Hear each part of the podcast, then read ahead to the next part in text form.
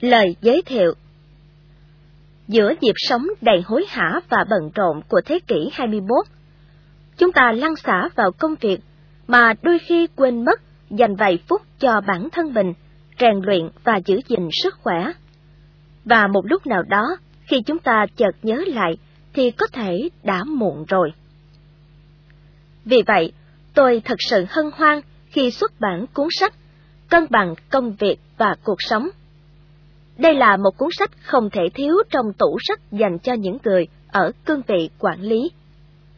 Một hôm, John, một nhà quản lý thành công trong sự nghiệp, có dịp gặp lại người thầy xưa, mà đây đã là một giáo sư danh tiếng. Hàng huyên với giáo sư, John mới vỡ ra được một điều thiết yếu để dung hòa cuộc sống của mình và kiểm soát được stress. Đó là dành thời gian tập luyện và giữ gìn sức khỏe. Rồi anh chợt nhận ra rằng, việc tập luyện này không chỉ thay đổi hoàn toàn cuộc sống của riêng anh, mà thông qua việc áp dụng chương trình vận động vì sức khỏe trong toàn công ty, anh đã tạo ra một sự hăng hái chưa từng thấy ở mọi người. Họ làm việc vui vẻ hơn, hoàn thành công việc tốt hơn. Rõ ràng là khi khỏe mạnh, thoải mái, mọi người sẽ gặt hái được những thành quả tốt đẹp hơn trong cuộc sống. Đây cũng chính là những gì đã xảy ra cho bản thân tôi. Viết lại những dòng này, tôi muốn gửi đến những ai đang ở cương vị quản lý, dù là quản lý một nhóm nhỏ hay một tập đoàn. Một lời nhắn nhủ hết sức chân thành. Đó là đừng để công việc cuốn mình đi quá xa mà quên mất sức khỏe của mình. Không phải chúng ta không có đủ thời gian, mà chỉ vì chúng ta không có đủ kiên nhẫn để vạch ra mục tiêu giữ gìn sức khỏe và thực hiện cho đến cùng. Kể từ ngày đạt được thành công ngoài dự đoán qua cuốn sách Vị Giám đốc một phút, One Minute Manager, do tôi và tiến sĩ Spencer Johnson là đồng tác giả. Tôi đã mãi đắm chìm trong những cơ hội tốt đẹp mà quên mất đi bản thân mình. Cho đến khi tôi chợt nhận ra, thì, hỡi ôi, tôi cứ như là một quả bóng biết đi với trọng lượng những 107 kg và chiều cao là 1 mét 8 Mỗi buổi sáng đứng trước gương, tôi thấy thương cho cái hình hài của mình. Và rồi tôi quyết định phải tìm cách lấy lại quân bình cho đời mình.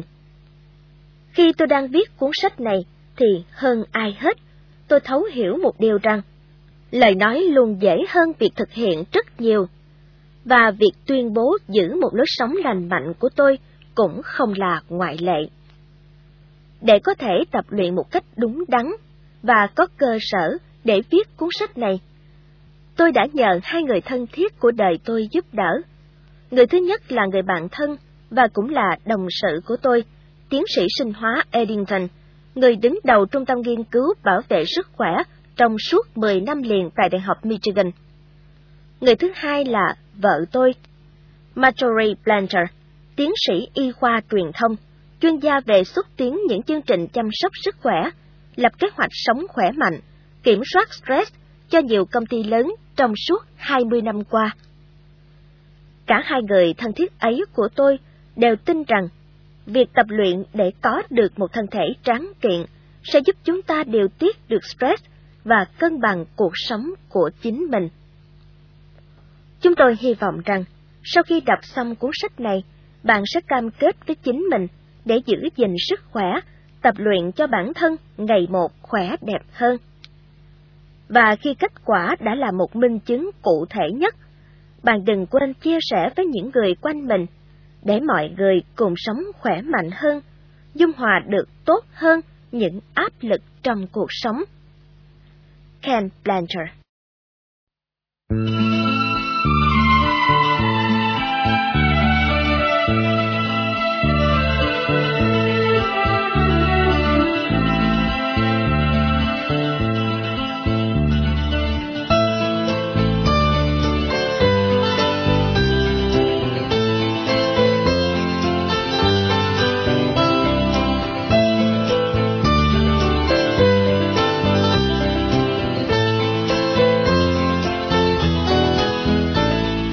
Lời mở đầu Khi biết tin tiến sĩ Cam Blanchett quyết định mở rộng tủ sách dành cho người quản lý sang một lĩnh vực mới, sức khỏe và rèn luyện thân thể, tôi đã thật sự vui mừng. Trước hết, vì Ken và các đồng tác giả của anh đã truyền tải được phần tinh túy nhất của tinh thần Olympic, đó là tinh thần minh mẫn trong một cơ thể khỏe mạnh vào trong cuộc sống đời thường, bằng những cách đơn giản và dễ hiểu nhất. Cũng như thành công của những cuốn sách quản lý, cuốn sách này của Cam Blanchett là một sự giúp đỡ to lớn cho tất cả chúng ta trong lĩnh vực giữ gìn sức khỏe và rèn luyện thân thể. Kế tiếp, nếu như trong quá trình đấu tranh để vượt qua chính mình, Ken đã tỏ ra thành công xuất sắc, thì đó cũng chính là những minh chứng hùng hồn cho chúng ta, rằng một khi chúng ta đã cam kết rèn luyện cho sức khỏe của chính mình, thì đừng vì bất cứ lý do gì mà lơ là hoặc bỏ dở giữa chừng. Cuối cùng, ở vai trò một bác sĩ và chuyên gia về thể dục dành cho những người có vấn đề về tim mạch, tôi hết lòng ủng hộ cuốn sách Cân bằng cuộc sống và công việc vì cơ sở y học của nó. Bạn hãy đọc và chiêm nghiệm cuốn sách này và hơn thế nữa, bạn hãy thử vận dụng vào cuộc sống của mình để có thể đi một chặng đường xa hơn và thành công hơn trong cuộc sống.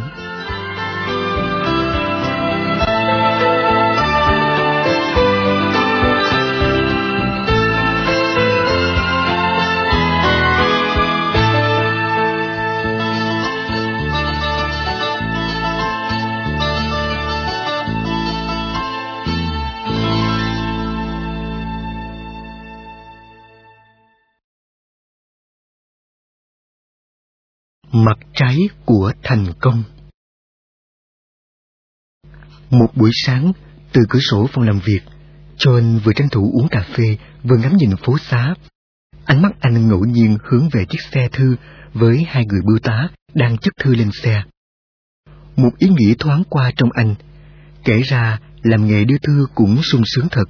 Chỉ cần buổi sáng nhận thư đem đi phát, rồi chiều ghé những hộp thư, gom thư mang về bưu điện sau đó là được tự do về nhà với vợ con hay đi bù khú với bạn bè, chẳng phải lo lắng gì.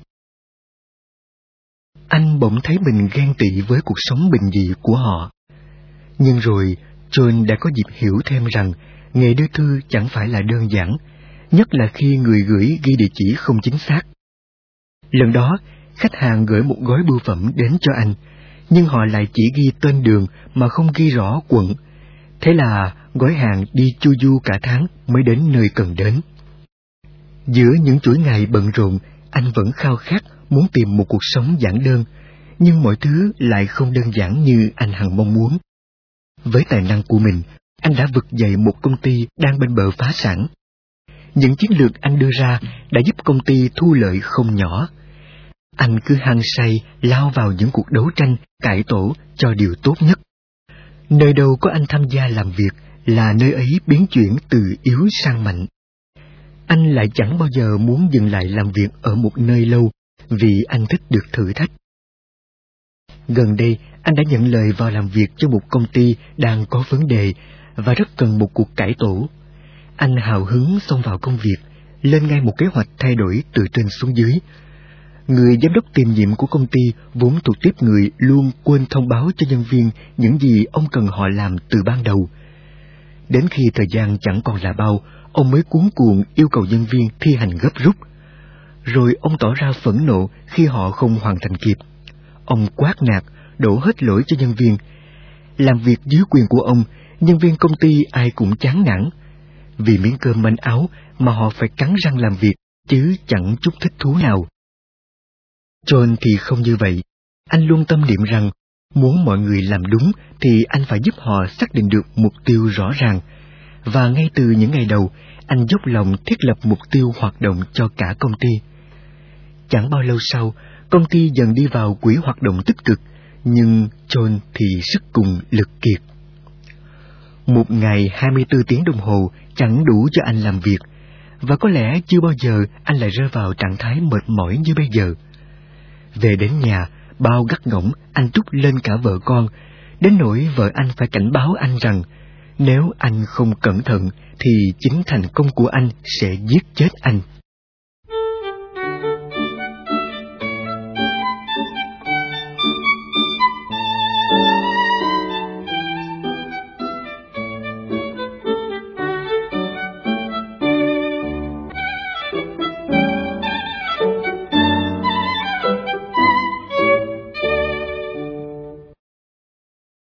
Cú điện thoại bất ngờ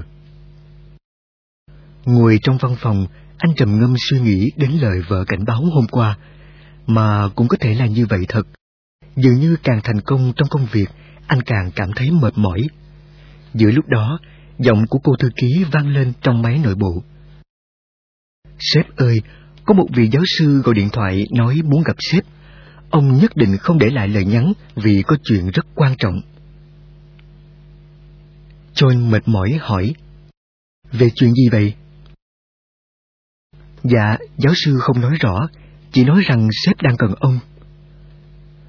John hỏi lại. Tôi cần ông ấy à?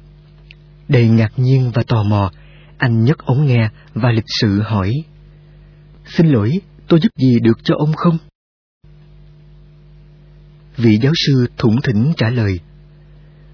Vâng, cũng có thể là anh giúp tôi được, nhưng lúc này thì anh cần tôi giúp hơn. Có lẽ vậy. John trả lời và im lặng một chút, rồi anh nói tiếp. Nhưng ông đừng nói là mang thêm một cơ hội tốt đến cho tôi nữa nhé, tôi không cần đâu. Vị giáo sư thẳng nhiên đáp. Tôi biết điều đó, bởi thế tôi mới gọi anh. Xin lỗi, ông là ai ạ? Tôi là giám đốc của Trung tâm Nghiên cứu và Bảo vệ Sức khỏe, và cũng là thầy dạy thể dục của anh hồi anh còn ở đại học. Tôi có vài thông tin mà tôi nghĩ là chúng sẽ có ích cho anh. Trong tuần này, có lúc nào anh rảnh không? Nghe đến đây, John chợt nhớ ra người thầy huấn luyện môn bóng rổ và điền kinh của anh thời đại học. Hồi ấy anh rất quý thầy và hay hỏi ý kiến thầy về đủ mọi thứ lạ lẫm trên đời đối với một thanh niên mới lớn. Mới đó mà đã gần 23 năm, vậy mà thầy vẫn dõi theo bước tiến của anh. Anh mừng rỡ, đổi ngay cách xưng hô thân mật của ngày xưa. Ồ, em chào thầy. Ngọn gió nào đưa thầy đến vậy? Thầy hỏi tuần này em có rảnh không mà? Lịch làm việc của em kẹt cứng rồi. Tuần sau em lại đi công tác mất ba ngày. Lúc này thì đầu óc em mụ mị với bất cứ ý tưởng mới hoặc là phương án mới nào thầy ạ. Giáo sư nói, thật tiếc khi phải nghe điều đó. Anh bận rộn quá, đến nỗi chẳng còn thời gian để chăm chút cho riêng mình, hay tôi sẽ gọi lại anh trong vài tuần tới vậy nhé. Như vậy thì phiền thầy quá, hay để chừng nào em bớt bận rộn em sẽ gọi cho thầy. Ngày qua ngày, công việc nối tiếp công việc, John quên quấy mất cuộc nói chuyện điện thoại với vị giáo sư nọ, cho đến một đêm cuối tuần kia.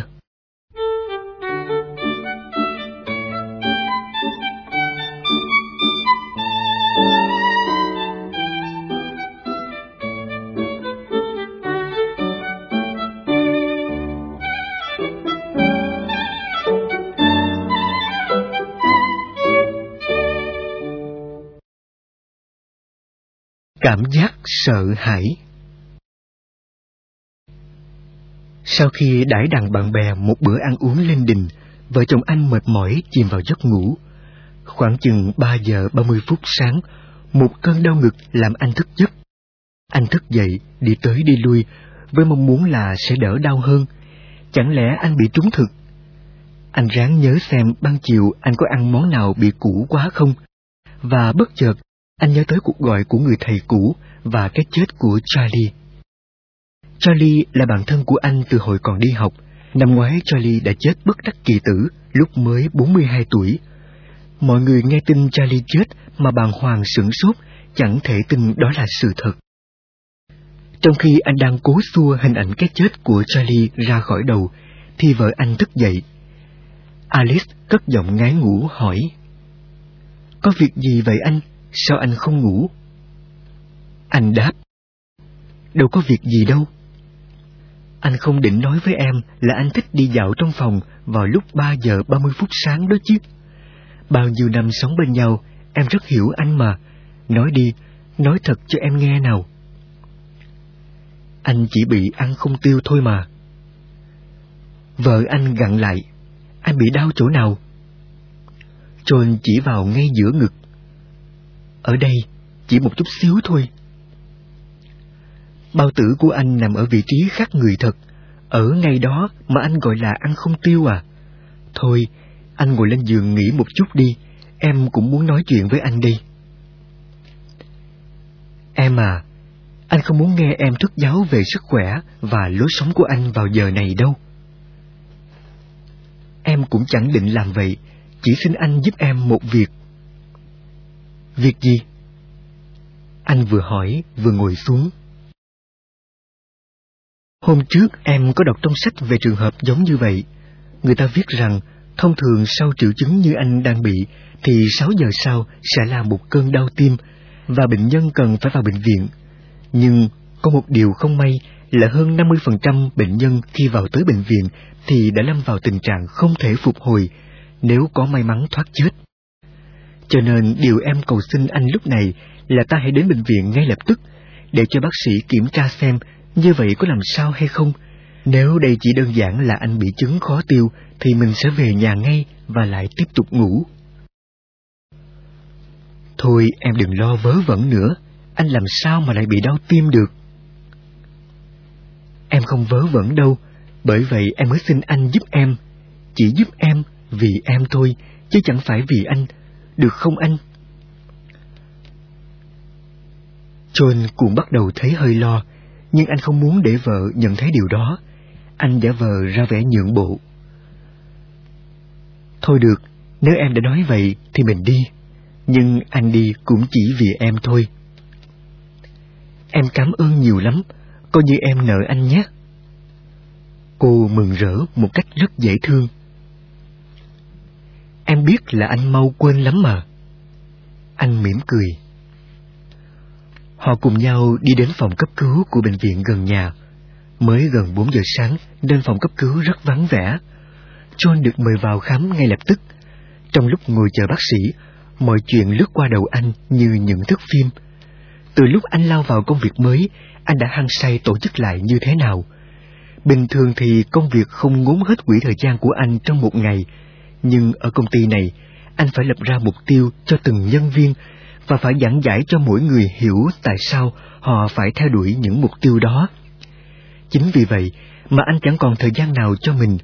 Rồi anh nhớ lại cuộc điện thoại của thầy mình hôm nọ, nhắc nhở về lối sống của anh, nhưng anh đã để tất cả trôi tuột đi vì anh bận quá. Bác sĩ hỏi anh một loạt câu hỏi trong khi khám bệnh, rồi đề nghị anh đo điện tâm đồ để đảm bảo mọi thứ đều ổn. John vốn chẳng ưa gì chuyện này vì anh luôn cảm thấy thật phiền toái khi phải nằm yên với những miếng dưỡng dây thòng lòng khắp ngực. Làm điện tâm đồ xong, bác sĩ thông báo là tình hình sức khỏe của anh tạm ổn. Anh may mắn mới có được dấu hiệu báo trước như vậy, vì ở nhiều người họ chẳng bao giờ có bất cứ dấu hiệu nào cho đến khi đột quỵ. Nghe vậy, anh thở phào nhẹ nhõm. Trên đường về nhà, anh kể cho Alice nghe về cuộc gọi của người thầy cũ và cũng là giám đốc của một trung tâm rèn luyện sức khỏe. Alice tò mò hỏi. Thầy nói gì với anh vậy? À, thầy nói có một vài thông tin rất cần cho anh. Chắc sang tuần sau anh sẽ đến gặp thầy. Anh nhớ kể cho em nghe thầy nói những gì với anh nhé. Sáng thứ hai, việc đầu tiên mà John làm khi vừa đến văn phòng là gọi điện cho ông giáo sư và hẹn gặp ông vào thứ tư trong tuần.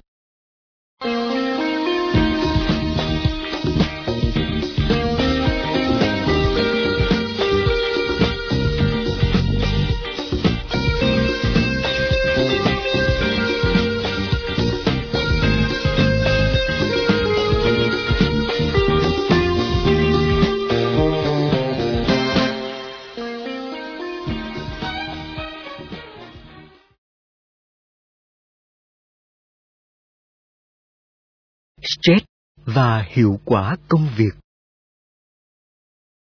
Sáng thứ tư, cơn mưa rào lướt qua tưới mát từng dãy phố. Khi giáo sư bước vào văn phòng của John, ông thấy anh đang ngồi trầm ngâm ở bàn làm việc. Anh ngước nhìn, mỉm cười và đứng dậy bắt tay chào. Chào thầy, em thật mừng khi gặp lại thầy. Giáo sư cười vui vẻ đáp. Tôi cũng rất vui khi anh tự nguyện gọi cho tôi. Em xin lỗi vì lần trước đã không đủ thời gian để tiếp chuyện điện thoại thầy lâu hơn. Lúc đó em mới tiếp nhận chức vụ này nên bận rộn nhiều lắm. Thầy từng nói rằng thầy có vài thông tin muốn chia sẻ với em. Vậy đó là gì vậy thưa thầy? Để tôi bắt đầu bằng cách hỏi anh một câu hỏi nhé. Thầy cứ hỏi. Anh có thích là người thành công tột đỉnh mà lại có một cuộc sống thảnh thơi, không chút căng thẳng không? John trả lời, bất cứ ai cũng muốn vậy. Rồi anh liên tưởng đến hoàn cảnh của mình và nói tiếp. Nhưng có lẽ đó là việc nằm mơ giữa ban ngày thầy ạ. Phải, điều đó không những là không thực tế, mà dẫu có chăng nữa, thì chắc anh thà chết, chứ không chịu sống một cuộc sống chẳng có gì để lo. Vậy theo thầy, vấn đề là ở chỗ ta phải biết điều khiển stress, chứ không phải là trốn chạy chúng, phải không? Giáo sư trả lời, đúng vậy, bản thân stress không tốt cũng không xấu, mà nó phụ thuộc vào việc anh xử lý nó như thế nào. Vậy anh kiểm soát được stress ở mức độ như thế nào? Nói chung cũng khá tốt à. Thật ra thì em khó mà hoàn thành tốt công việc nếu không có những thúc bách sau lưng khi hạn chót đến gần. Giáo sư hỏi tiếp. Vậy ngay bây giờ thì sao? Anh vẫn kiểm soát các áp lực trong cuộc sống của mình tốt chứ? Không ổn lắm thầy ạ. Bây giờ em mới thấy là thành công cũng có thể mang đến nhiều stress như vậy. Thậm chí tâm trạng em còn xấu hơn là lúc gặp thất bại. Vậy anh có bao giờ nghĩ rằng những cơ hội tốt có thể bào mòn hết sức lực của anh không? Giáo sư tiếp tục hỏi. Thưa, đúng như vậy đó. Lúc em cho rằng bộ máy quản lý của công ty bắt đầu khỏe mạnh và chuyển mình thì cũng là lúc em chẳng còn muốn gì nữa cả. Dường như em chẳng còn chút thời gian nào để cho bản thân và gia đình. Vợ em cứ than phiền hoài về việc này. Giáo sư nói, Tôi có nghe bạn bè anh kể lại, bởi thế tôi mới gọi điện thoại cho anh, vì tôi tin rằng tôi có thể giúp được anh. Anh bắt đầu cảm thấy sốt ruột, hỏi giáo sư, Thầy có thể cho em biết được không ạ? Tôi đang nghĩ đến hai chữ thành công. Đã từ lâu, người ta vẫn cho rằng khối lượng stress và thành công trong đời chúng ta có tương quan tỷ lệ thuận với nhau. Và em đoán rằng mấy năm nay thầy đang chứng minh cho điều đó. Vị giáo sư thừa nhận. Đúng vậy, và một trong những điều có ý nghĩa mà tôi phát hiện ra đó là mối hỗ tương rất tích cực giữa khối lượng stress với việc tăng cường năng suất làm việc của chúng ta. Nhưng đến một ngưỡng nhất định thì năng suất làm việc sẽ chừng lại, trong khi stress thì vẫn tăng lên, và khi stress trở nên dồn dập thì thành tích của ta lại giảm sút. Vậy thì khi điều đó xảy ra thì ta sẽ bị cạn kiệt sức lực như ngọn đèn hết dầu. Vị giáo sư gật đầu tán đồng. Đúng vậy, khi gặp quá nhiều stress, ta sẽ dễ lâm vào tình trạng kiệt sức. Sao vậy thưa thầy? Mối tương quan giữa stress và căng thẳng Nhấp một ngụm cà phê, vị giáo sư từ tốn trả lời. Bởi vì khi chịu đựng stress đến một mức độ nhất định, thì cơ thể và tinh thần của chúng ta phản ứng lại bằng một trạng thái căng thẳng. Ta sẽ trở nên cấu kỉnh thường xuyên và sau cùng là không chỉ công việc mà sức khỏe cũng bị ảnh hưởng trầm trọng. John hỏi tiếp. Vậy thưa thầy, nếu cuộc sống hoàn toàn không có stress thì có tốt không? Không, vì nó dễ làm ta cảm thấy chán nản, chẳng thiết tha làm bất cứ điều gì. Trạng thái đó gọi là rỉ sét, trì trệ. Như vậy có nghĩa là ta phải có một khối lượng stress vừa đủ, đủ căng thẳng để đạt được hiệu suất công việc cao nhất. Anh hào hứng nói, có một lần em được mời trả lời cho bản câu hỏi của một tạp chí hàng không. Trong đó, mỗi sự kiện khác nhau thì có số điểm khác nhau, chẳng hạn như mất người thân, mất việc, mắc bệnh nan y, đều có điểm khác nhau.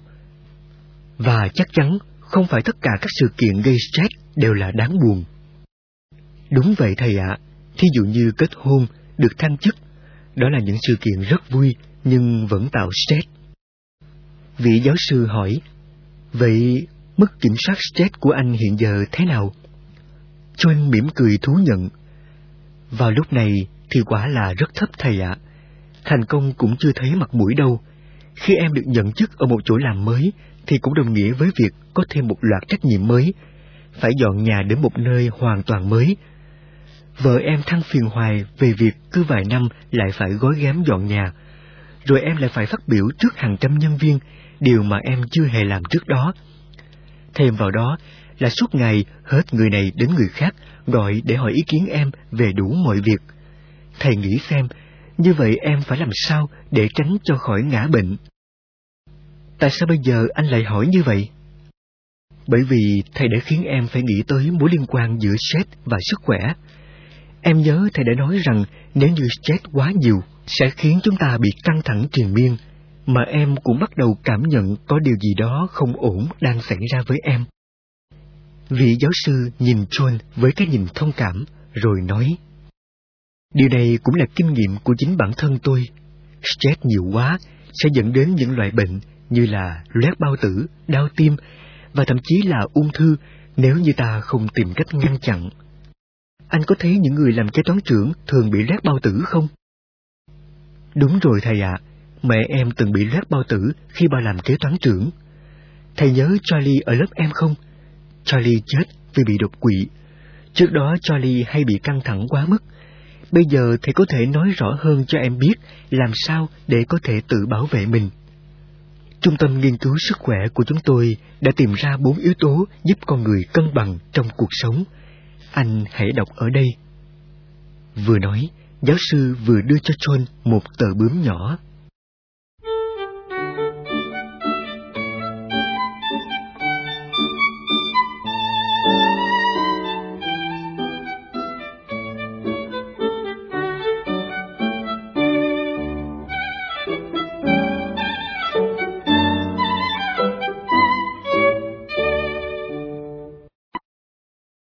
Nhân tố điều tiết stress.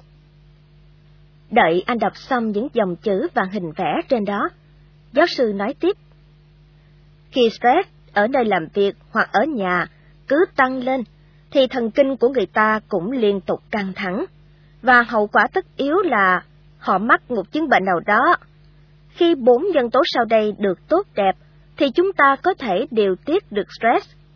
Đó là khả năng tự quản, tạo những mối quan hệ thân thiện, sống có mục đích và cơ thể khỏe mạnh. À, thầy nói cho em nghe rõ hơn về bốn nhân tố đó đi thầy. John đề nghị. Giáo sư tự tốn phân tích. Nhân tố thứ nhất là sự tự quản. Những người có khả năng tự quản cho rằng họ có nhiều sự lựa chọn và họ tự chủ được trong cuộc sống. Họ hiểu rằng chí ít thì một trong những hoạt động thường ngày sẽ giúp họ hướng đến những mục tiêu của mình. Có phải thầy muốn nói rằng họ không bị bất cứ điều gì hoặc bất cứ ai kiểm soát hay không? Anh hỏi. Đúng. Vị giáo sư tán thành. Tự quản là một cảm giác mà ta thường thấy vào những lúc cuối tuần, khi ta rảnh rang và được làm những gì ta muốn. Đó cũng là cảm giác khi ta có nhiều sự lựa chọn trong công việc. Nếu ta không thích một công việc này, ta sẽ dễ dàng tìm được một việc khác hợp ý hơn. À, vậy theo em hiểu, nếu ta có khả năng tự quản cao thì ta sẽ cân bằng được stress. Còn dân tố kế tiếp là gì, thưa thầy? Khả năng giao kết thân thiện là khi người ta cảm thấy mình có được những mối quan hệ tốt đẹp với người thân, với lối xóm, với bạn bè, với đồng nghiệp, cấp trên. Ở đâu họ cũng hòa bình và môi trường thân thiện với mọi người. Điều này thì em hiểu thầy ạ. Thật quan trọng khi ta cảm thấy thoải mái và được chào đón ở nơi ta mới đến nhận việc. Còn nếu không được như vậy, thì sẽ ảnh hưởng rất lớn đến tinh thần của ta. Thầy biết không, như là Alice, vợ của em đó, hiện đang rất lạc lõng với chung quanh, kể từ khi gia đình em phải dọn đến nơi ở mới. Mới hôm qua, cổ kể là khi đi bộ trong khu phố, Cậu thấy bà hàng xóm cầm một cái dĩa bánh, vui vẻ chạy sang nhà bên cạnh. Có vậy thôi, mà cổ cũng khóc lóc vì tuổi thân, vì thấy là người ta có bạn bè lối xóm, còn cổ thì không.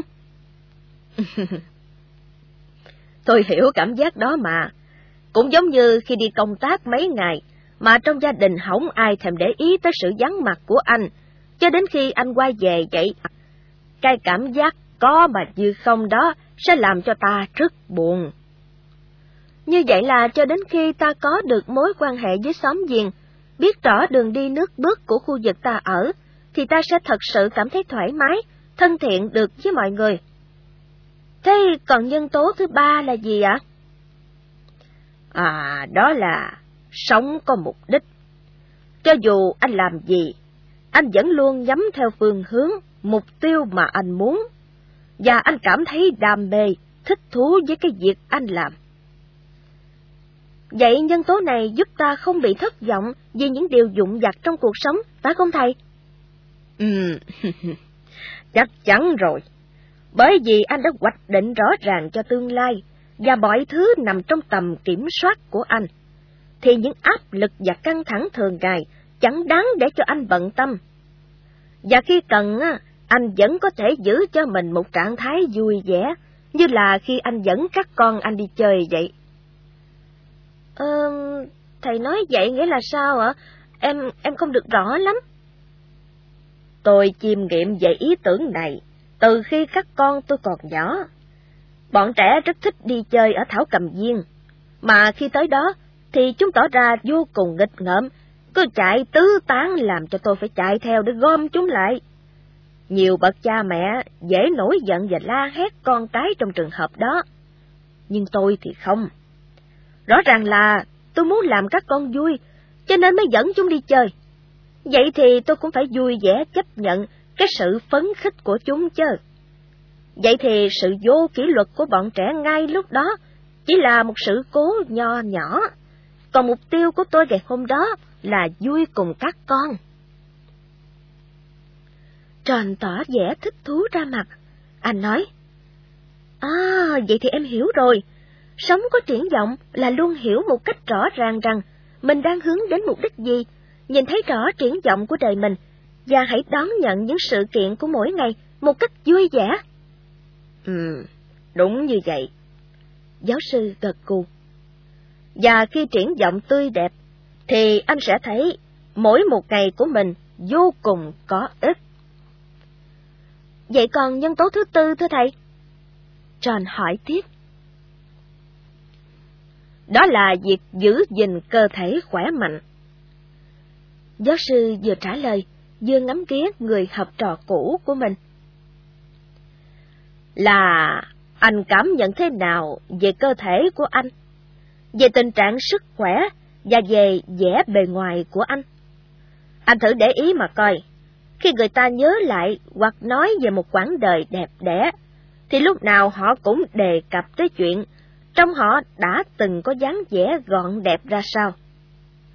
Anh biết đó, người ta có thể tập luyện cho cơ thể gọn gàng hơn nè, ăn uống có chọn lọc hơn, nói chung là thay đổi cách sống. Khi người ta thành công nhờ vào quá trình tập luyện cho cơ thể gọn đẹp hơn, họ sẽ thêm tự tin. Và do vậy, họ sẽ tự điều tiết được những áp lực bên ngoài. Ôi, thầy không cần phải ngắm em lâu như vậy đâu, để coi em phát vị như thế nào. John vừa mỉm cười vừa nói. Em có cảm giác tựa như là bị ai đó thổi phồng lên như quả bóng ấy. Và nếu như có ai đó bàn bạc tới chuyện luyện tập để có thân hình vừa phải, thì em... em xin đầu hàng. Bữa nọ ngang, thang máy ở công ty em bị hỏng, em phải leo bằng cầu thang bộ, có mấy tầng để lên phòng làm việc của mình, mà mệt bớ hơi tai, phải ngồi mất một lúc lâu mới lấy lại nhịp thở bình thường được. Cũng may là anh tỏ ra thành thật. Giáo sư nói một cách hóm hỉnh. Nhưng tôi dám chắc rằng, anh sẽ có thái độ hoàn toàn khác khi đối diện với những áp lực trong cuộc sống nếu anh có một thân thể săn chắc hơn. Hẳn là vậy rồi thưa thầy, dường như bốn nhân tố mà thầy vừa nói có ảnh hưởng dây chuyền tới nhau phải không thầy? Trần hỏi. Hiệu ứng domino Ý anh muốn nói gì? Em muốn nói là nếu như người ta bị mất cân bằng và để suy sụp một trong bốn nhân tố đó, thì những nhân tố còn lại cũng sẽ bị sụp đổ, theo kiểu mà người ta hay gọi là hiệu ứng domino. Ồ, oh, tôi còn chưa nghĩ tới khả năng đó. Giáo sư nói. Nhưng đúng là điều đó sẽ xảy ra. Ví dụ nha, công ty của anh và một công ty nào đó sát nhập vào nhau. Vậy là trong công việc của anh có nhiều thay đổi.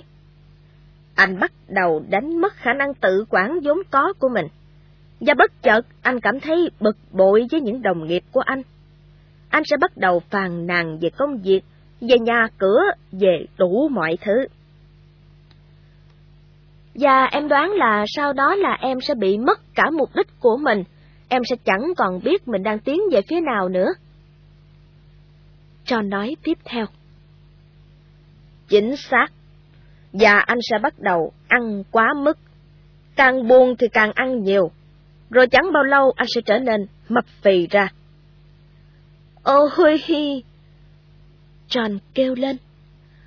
Cứ như là thầy đang kể chuyện về bản thân em vậy đó. Đó chính là những gì đã xảy ra với em.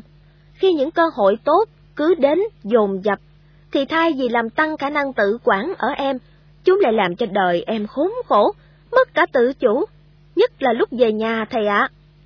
Gia đình em đã phải gánh chịu hết những cơn bùng nổ của em. Chắc thầy cũng hiểu là mọi thứ tồi tệ thế nào, mà em thì cứ mong rằng sẽ có ngày vợ em thông cảm cho em đó chứ. Vị giáo sư mỉm cười, đầy vẻ hiểu biết. Ừ, và dạ anh đã sai khi mong muốn như vậy, đúng không? Thân thể khỏe mạnh, bước đầu lấy lại cân bằng. Dạ, trong khi em cố đáp ứng mọi yêu cầu của công việc với quỹ thời gian ít ỏi của mình, em bắt đầu cảm thấy rối rắm, chẳng còn rõ là mình đi đâu làm gì nữa. Thậm chí em không còn có những bữa ăn đúng nghĩa. Em chỉ có vừa ăn một cách dội dã, vừa lái xe đi gặp khách hàng. Và hậu quả là em dư tới vài chục kilo, thân hình thì nặng nề quá sức. Bây giờ mà kêu em chạy hết một dãy phố, chắc em đứt hơi luôn. Ồ, anh đừng có bi quan quá như vậy. Giáo sư an ủi. Đây cũng là chuyện thường thôi mà. Thầy ơi, nếu mà hiệu ứng domino đang xảy ra và mọi thứ đang lộn xộn cả lên như vậy, thì ta phải làm sao để xoay chuyển tình thế hả thầy? Để xoay chuyển được tình thế, thì trước tiên, anh nên chọn cho mình một chế độ tập luyện thân thể, để lấy lại phong độ như xưa, và anh cần phải ăn uống cho điều độ và hợp lý. Nhưng tại sao em phải bắt đầu ở việc luyện tập? John tỏ vẻ thắc mắc. Bởi vì đó là những thứ có thể cân, đo, đếm được. Ví dụ như anh quyết định mỗi ngày sẽ chạy bao nhiêu cây số. Mỗi tuần anh có thể thấy được mình giảm đi bao nhiêu cân. Dòng bụng bớt đi bao nhiêu cm. Những con số cụ thể đó sẽ làm anh phấn khích và tiếp tục theo đuổi mục đích của mình bền bỉ hơn. Nếu không, anh sẽ dễ dàng bỏ cuộc. À, vậy thì em hiểu rồi. Nếu ta chịu khó dành thời gian để tập luyện và ăn uống hợp lý, thì chẳng bao lâu ta sẽ cảm thấy mình tự kiểm soát được bản thân. Đúng vậy. Vị giáo sư thừa nhận. Và cũng chẳng bao lâu, anh sẽ tìm lại được mục đích của đời mình. Em hiểu điều thầy nói. Nhưng còn nhân tố tạo ra những mối quan hệ thân thiện. Cho tới lúc này em thấy nó đâu có liên quan gì tới chuyện giữ gìn thân thể tráng kiện.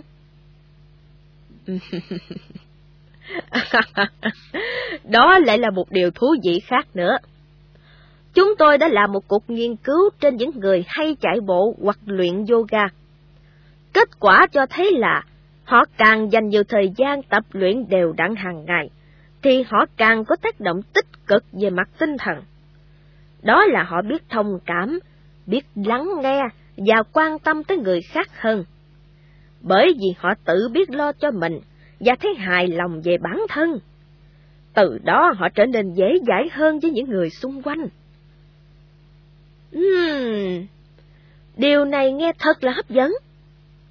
Vậy thì việc luyện tập cho một thân thể tráng kiện cũng có ảnh hưởng đến khả năng giao kết thân thiện với mọi người.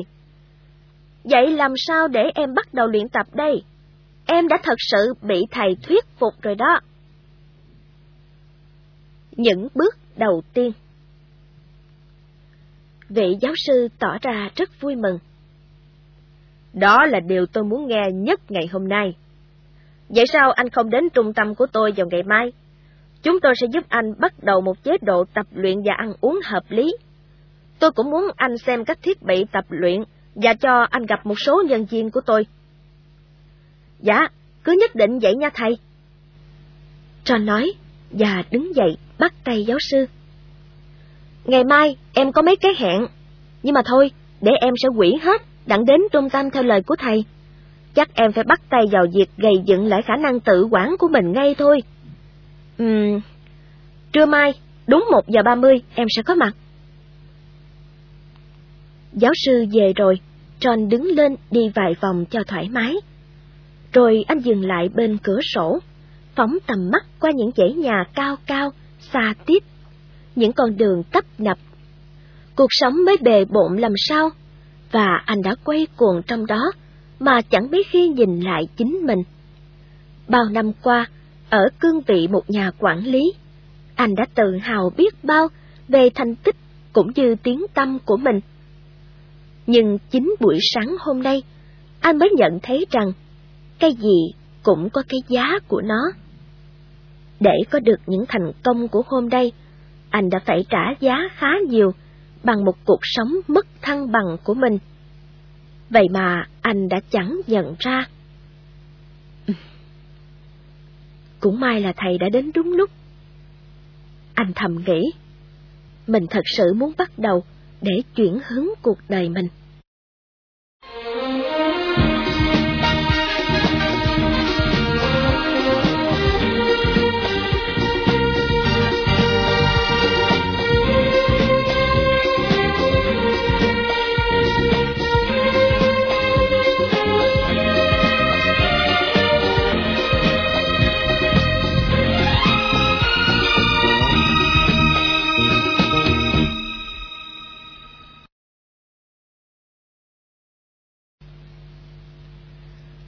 Chuyến viếng thăm của John.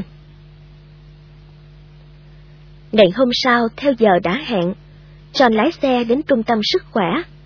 Anh dừng ở cổng để hỏi người bảo vệ xem muốn vào gặp giáo sư thì phải gửi xe ở đâu.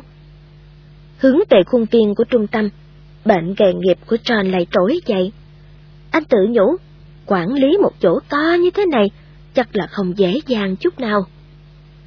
Anh vừa bước vào văn phòng của giáo sư, cô thư ký đã nhiệt tình lên tiếng.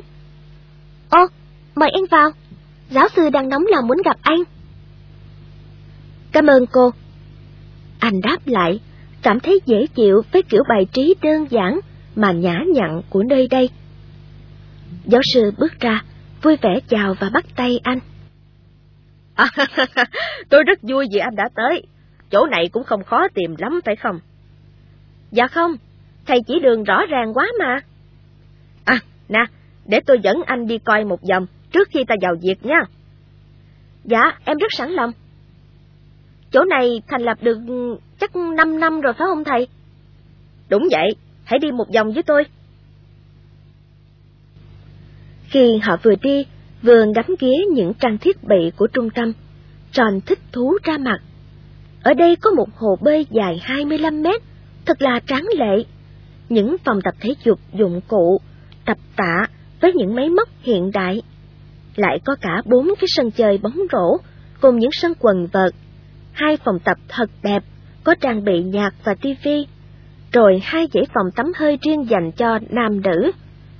Ở trung tâm nghiên cứu sức khỏe này, ngoài giáo sư là giám đốc ra, còn có một bác sĩ, một nhà dinh dưỡng học và một huấn luyện viên đưa tròn đi một vòng quanh trung tâm, mắt giáo sư ngời lên niềm tự hào. tròn trầm trồ thắng phục. Thật là một tổ chức đáng nể, trang thiết bị quá hiện đại, ai thấy chắc cũng phải mê ha.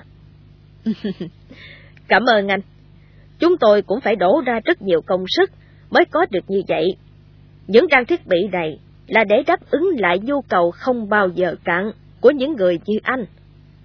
Chừng nào họ hiểu được những ảnh hưởng sâu sắc của sức khỏe đối với cuộc sống và năng suất làm việc của chính họ, thì họ sẽ có cái nhìn nghiêm khắc hơn về bản thân và ra sức thay đổi cách sống hiện tại của mình. Nào, anh hãy gặp chuyên gia tư vấn của trung tâm nha. Cô ấy sẽ giúp anh hiểu rõ tình trạng sức khỏe của anh hơn. Miệng đói, chân bước, họ ghé vào phòng làm việc của cô Rose, chuyên gia tư vấn. Gặp Rose, anh thầm thắng phục dáng vẻ mảnh mai của cô. Chắc là cô đã phải tập luyện chăm chỉ lắm mới có được một vóc dáng như vậy. Chào anh. Cô thân thiện nói. Tôi được biết là anh và giáo sư đã bàn luận với nhau về mối liên quan giữa năng suất làm việc, sức khỏe và thân thể cường tráng. Dạ, đúng là như vậy. John trả lời. Tôi đã chuẩn bị tinh thần để làm cho bớt phập đi. Hy vọng là một thân thể cường tráng sẽ làm cuộc sống của tôi cân bằng trở lại. Ước gì tôi lại được trắng chắc và khỏe mạnh như xưa. Chuyện ấy không khó đâu anh à. Bây giờ anh hãy trả lời một số câu hỏi của tôi nhé. Mỗi câu trả lời, anh hãy tự chấm điểm cho mình. Nếu câu trả lời là có, thì anh được một điểm, còn không thì là zero điểm nhé. Sao mà có vẻ bí hiểm vậy cô?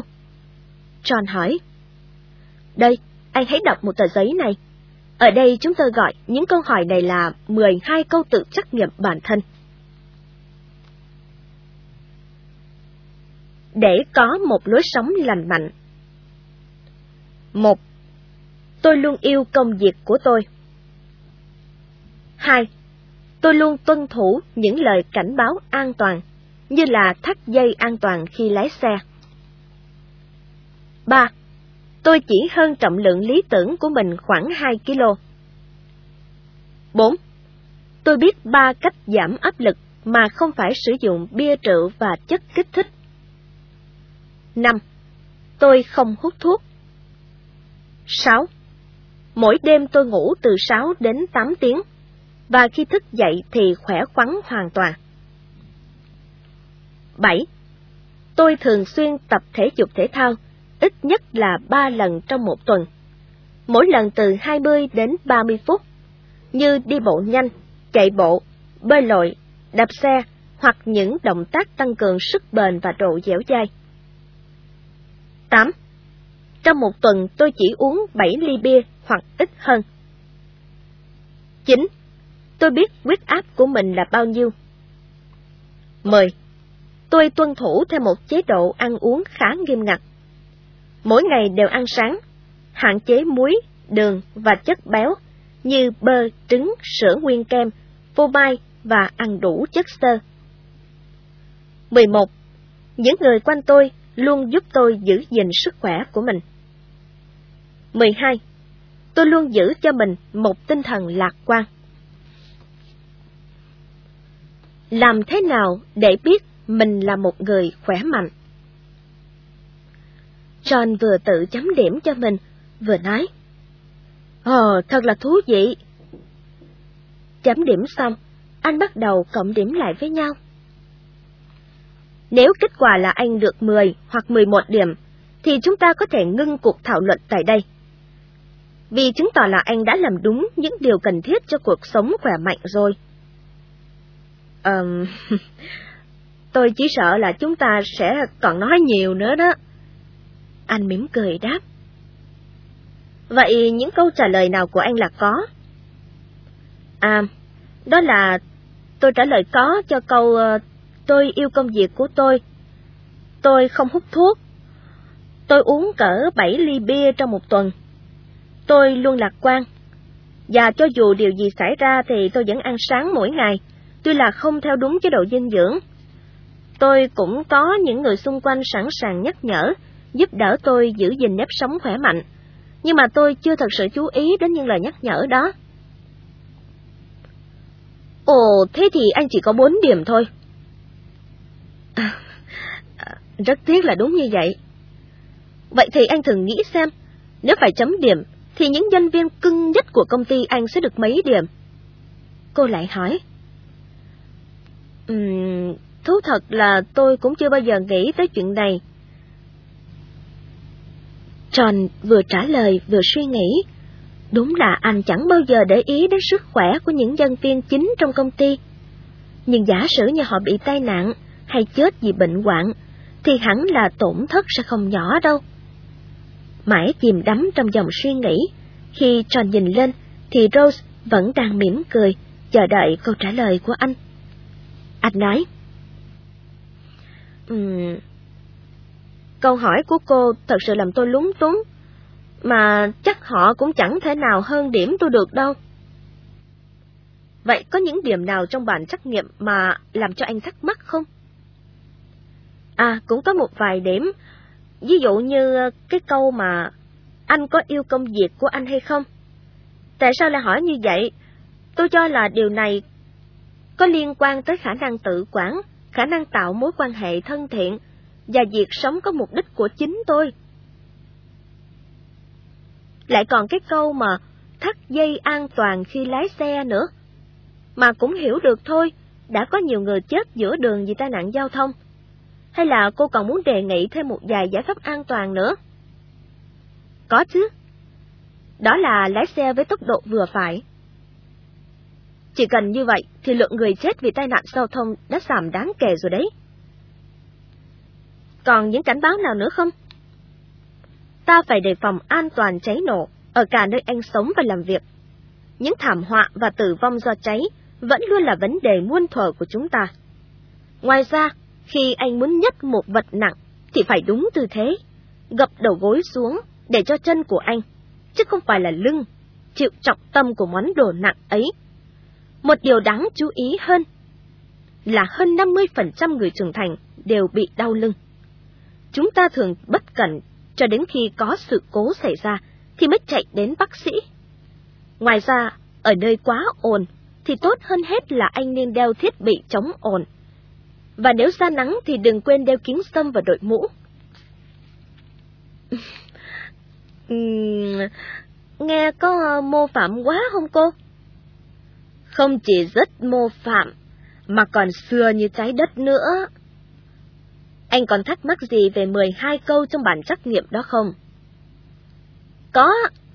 Uhm, những động tác tăng cường sức bền và dẻo dai là như thế nào? Đấy là mỗi tuần anh phải tập ít nhất là 3 lần. Mỗi lần 10 cú đẩy bụng và bật lưng để làm tăng sức chịu đựng của cơ bụng và lưng, nhằm giúp anh không bị đau lưng. Uhm, vậy theo cô thì tập thể dục là rất quan trọng. Chắc chắn rồi, vì chỉ có tập thể dục anh mới có được một thân thể trắng kiện. Mà không chỉ tập thể dục thôi đâu, anh còn phải cải thiện lối sống của mình nữa. Nếu có hút thuốc thì anh phải ngừng hút đi, phải ăn uống và nghỉ ngơi điều độ thì mới mong giảm cân, mà vẫn giữ được sức khỏe tốt.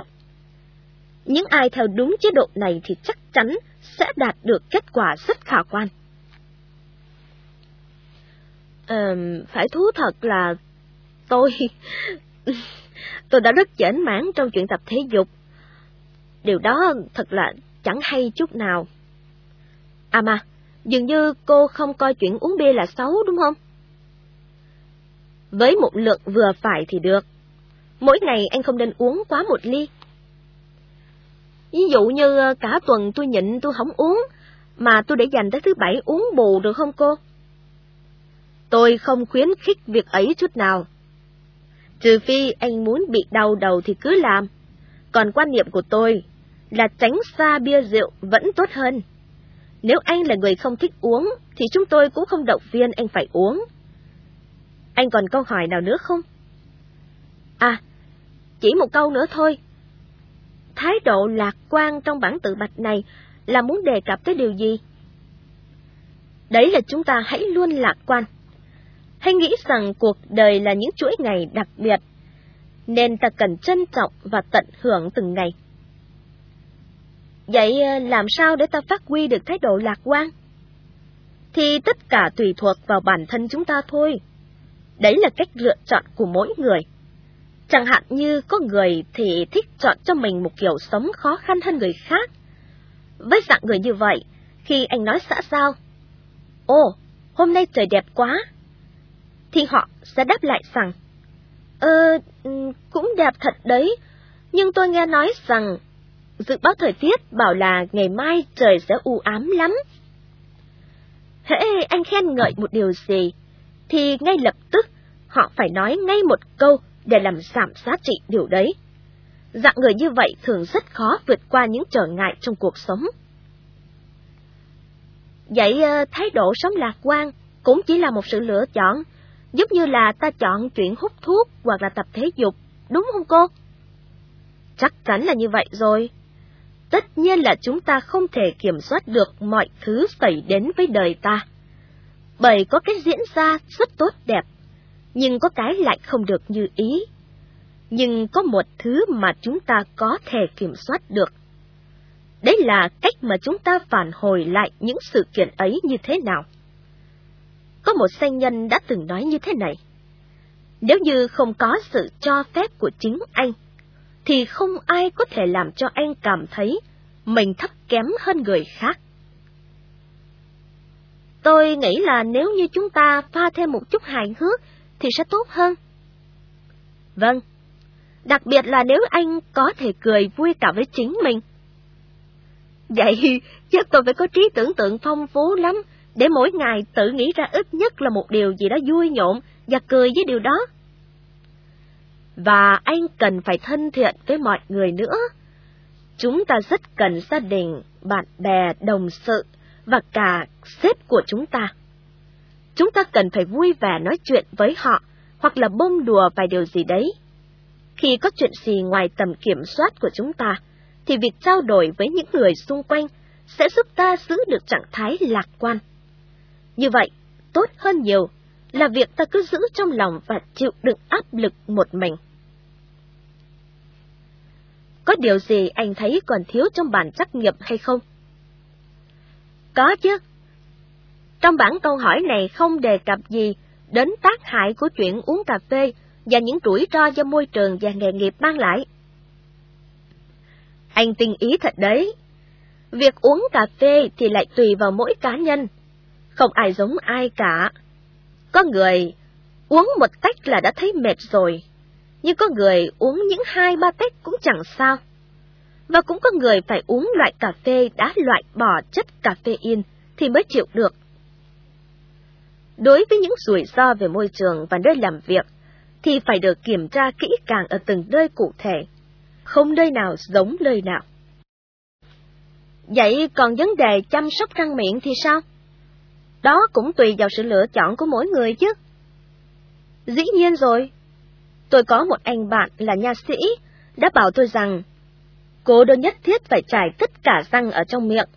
Cô chỉ cần trải những chiếc răng mà cô muốn giữ cho khỏi dụng mà thôi. Nghe khôi hài thiệt, nhưng mà đúng là như vậy. Nếu như không có cuộc nói chuyện với giáo sư vào tuần rồi, thì chắc là bây giờ tôi đã rất ngạc nhiên về những vấn đề như là làm sao để giảm stress và tại sao phải biết huyết áp của mình. Làm thế nào mà cô làm ra một danh sách 12 câu hỏi, và tại sao chỉ là bấy nhiêu câu mà thôi? Chọn cho mình một lối sống lành mạnh. Để tôi trả lời câu tại sao trước nhé. Ngày nay, y học đã tiến bộ vượt bậc. Đâu còn ai chết vì những căn bệnh như là ban đỏ hay lao nữa. Theo tôi, đó là nhờ những nỗ lực trong nghiên cứu y học và chăm sóc sức khỏe cộng đồng đã giúp cho chúng ta kiểm soát được những căn bệnh đó. Đúng vậy. Ngày nay người ta chết vì những căn bệnh mãn tính mà đa phần là do chúng ta tự tạo ra từ cách sống của mình. Cô muốn nói là chính cuộc sống vật chất quá đầy đủ này đã hại chúng ta. Đúng như vậy. Và chỉ có một phần rất nhỏ của những căn bệnh ấy là y học có thể can thiệp được, còn phần lớn là tùy thuộc vào cách sống của chúng ta. Tức là chúng ta chỉ có thể tự cứu mình bằng cách thay đổi cách sống lành mạnh hơn. Mọi thứ xem ra đã thay đổi nhiều rồi phải không cô? Hồi đó ngang, nếu mình bị bệnh thì chỉ có thể lẳng lặng chịu đựng một mình. Còn bây giờ mọi người sẽ súng lại, bắt mình phải ráng nghĩ cho ra là mình đã làm những gì để cho bị bệnh như vậy.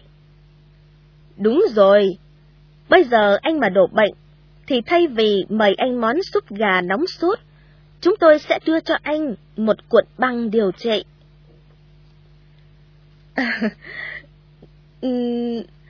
Sao lại là cuộn băng điều trị? Đó là một chương trình được ghi âm nhằm giúp anh tập luyện để tự chữa bệnh cho mình. Ừm. Càng lúc tôi càng thấy rõ mối liên quan giữa tinh thần và cơ thể của con người chúng ta. Thế anh chưa từng nghe câu nói thế này ư? Người hạnh phúc là người có một tinh thần cường tráng và một cơ thể khỏe mạnh. Trở lại danh sách 12 câu trắc nghiệm ban nãy, anh sẽ thấy rằng mỗi câu đều có liên quan đến sự chọn lựa của bản thân anh. Ừm, bây giờ thì tôi đã hiểu rõ ý cô muốn nói rồi. Sự khác nhau giữa câu trả lời có hay không không mấy liên quan tới bệnh sử gia đình hay yếu tố di truyền, mà là do sự lựa chọn của mỗi người. Nên có thể nói là đó là tùy vào khả năng tự quản của mỗi người, phải không thưa cô? Điều quan trọng nhất là anh đã nắm được vấn đề. Tôi sẽ phải cảm ơn giáo sư nhiều lắm, vì nhờ ông mà anh hiểu được những nhân tố điều tiết stress. Khả năng tự quản chính là yếu tố giúp cho anh biết chọn lựa lối sống như thế nào cho tốt nhất. Hay nói một cách ngắn gọn, sức khỏe ngày hôm nay của anh chính là kết quả của lối sống mà anh đã chọn. Vậy tôi có thể thay đổi bất cứ câu trả lời trong bản trắc nghiệm này từ không thành có, nếu tôi điều chỉnh lại cách sống của mình. Đúng vậy, và tùy theo cách anh muốn sống mà anh có thể xác định được vị trí sức khỏe hiện tại của anh. Anh hãy nhìn vào thang sức khỏe này nhé. Trước đây, chúng ta thường chia thang sức khỏe ra làm hai cột. Một bên gồm có những người bệnh và phải nằm viện, còn một bên là những người khỏe mạnh, không cần nằm viện. Nhưng từ 30 năm nay, khoa học đã chứng minh rằng sức khỏe là một chuỗi liên tục. Như anh vừa đọc qua thang sức khỏe, một đầu là chết trẻ, và một đầu là hoàn toàn khỏe mạnh. Chính trạng thái khỏe mạnh, sung sức mới làm cho ta cảm thấy yêu đời và hoàn thành công việc tốt hơn, tràn đầy sinh lực hơn. Giả sử tôi đạt được tình trạng sức khỏe tốt nhất, thì không những tôi có được thể hình săn chắc, mà lại còn ngăn được stress nữa, phải không cô? Chắc chắn là như vậy. Ngày xưa, y học thường chỉ quan tâm đến các dấu hiệu và triệu chứng làm cho người ta chết trẻ hoặc bị thương tật vĩnh viễn. Nhưng ngày nay, đã có những thay đổi sâu sắc trong quan niệm của ngành y. Khi trần bệnh, ngoài những triệu chứng lâm sàng, các bác sĩ vẫn luôn quan tâm đến những yếu tố như độ tuổi, giới tính, chủng tộc, bệnh sử gia đình và thói quen sinh hoạt. Bởi vì có nhiều căn bệnh cứ âm thầm diễn ra bên trong cơ thể chúng ta. Và khi ta phát hiện được một vài triệu chứng thì căn bệnh ấy đã ở vào giai đoạn không thể nào cứu vãn được nữa, như bệnh thiên đầu thống và bệnh cao huyết áp chẳng hạn. Trở lại với thang sức khỏe này, thông thường thì chúng ta hay thấy mình ở giữa cảm giác khỏe mạnh với có một vài dấu hiệu và triệu chứng mãn tính. Nhưng rồi chúng ta hay phất lờ đi và tự chấn an rằng mình vẫn ổn cho đến khi bệnh phát nặng hơn. Dường như cô đang nói về tôi thì phải. Chính tôi cũng thấy như vậy nữa. Có lẽ tôi còn phải cố gắng nhiều lắm. Anh thử đoán xem, có bao nhiêu người muốn chọn lối sống để tiến về phía bên trái của thang sức khỏe nào? Nơi thể hiện cái chết trẻ và thương tật vĩnh viễn. chắc là không có ai muốn như vậy đâu. Nghe cũng hợp lý phải không? Thế nhưng, rất nhiều người cũng đâu có chọn cách sống khỏe mạnh và hữu ích. Vì vậy mà vô tình họ đang tiến dần đến đầu phía bên trái của thang sức khỏe, cái đầu chết trẻ và thương tật vĩnh viễn. Hôm nay chúng ta đã nói nhiều và hiểu nhiều về lối sống lành mạnh. Chỉ có bản thân mỗi người mới có thể chọn lựa cho mình một lối đi. Và không chỉ có vậy, anh còn có thể tạo ra một không khí hứng khởi ở công ty để giúp cho mọi người chọn một lối sống lành mạnh hơn. Tôi cũng chưa hình dung ra cảnh một công ty chọn lối sống lành mạnh thì sẽ như thế nào. Thì lúc đấy công ty của anh sẽ bội thu nhờ vào thành tích tuyệt vời của nhân viên. Và nhờ vậy tôi có thể giảm được chi phí chăm sóc y tế cho nhân viên tới mức tối thiểu. dạ chắc là cũng chẳng cần phải có tủ thuốc trong công ty nữa. Cũng có thể đấy.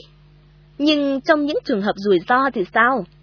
Nhân viên của anh vẫn cần được chăm sóc nếu trong giờ làm việc họ bị bệnh, hoặc có những rủi ro nghề nghiệp mà anh chưa thể kiểm soát hết được. Đâu là những nguy cơ sức khỏe của bạn? Anh ngắm ghế thăng sức khỏe và bản trắc nghiệm một lần nữa, rồi hỏi. Nếu bây giờ tôi bắt đầu thay đổi cách sống và tất cả câu trả lời trong bản trắc nghiệm này đều trở thành có, thì liệu tôi có thể sống lâu hơn không? Theo kết quả nghiên cứu của chúng tôi, những ai có lối sống lành mạnh thì không những sẽ có ít khả năng bị chết trẻ mà còn có một cuộc sống tốt đẹp hơn và làm việc hiệu quả hơn. Cô vừa nói, vừa đưa cho anh một tờ giấy khác. Bây giờ, để giúp tôi hiểu rõ hơn về tình hình sức khỏe của anh, anh điền vào bản đánh giá sức khỏe này nhé. Xin lỗi, cô nói tới bản đánh giá gì? Bản đánh giá sức khỏe. Đây là một bàn câu hỏi, và anh chỉ mất độ 10 phút để trả lời. Nếu như anh tỏ ra trung thực, thì những câu trả lời của anh sẽ là những thông tin rất quan trọng để chúng tôi đánh giá tình hình sức khỏe của anh ở hiện tại và tương lai. Tại sao cô lại nói là nếu tôi tỏ ra trung thực?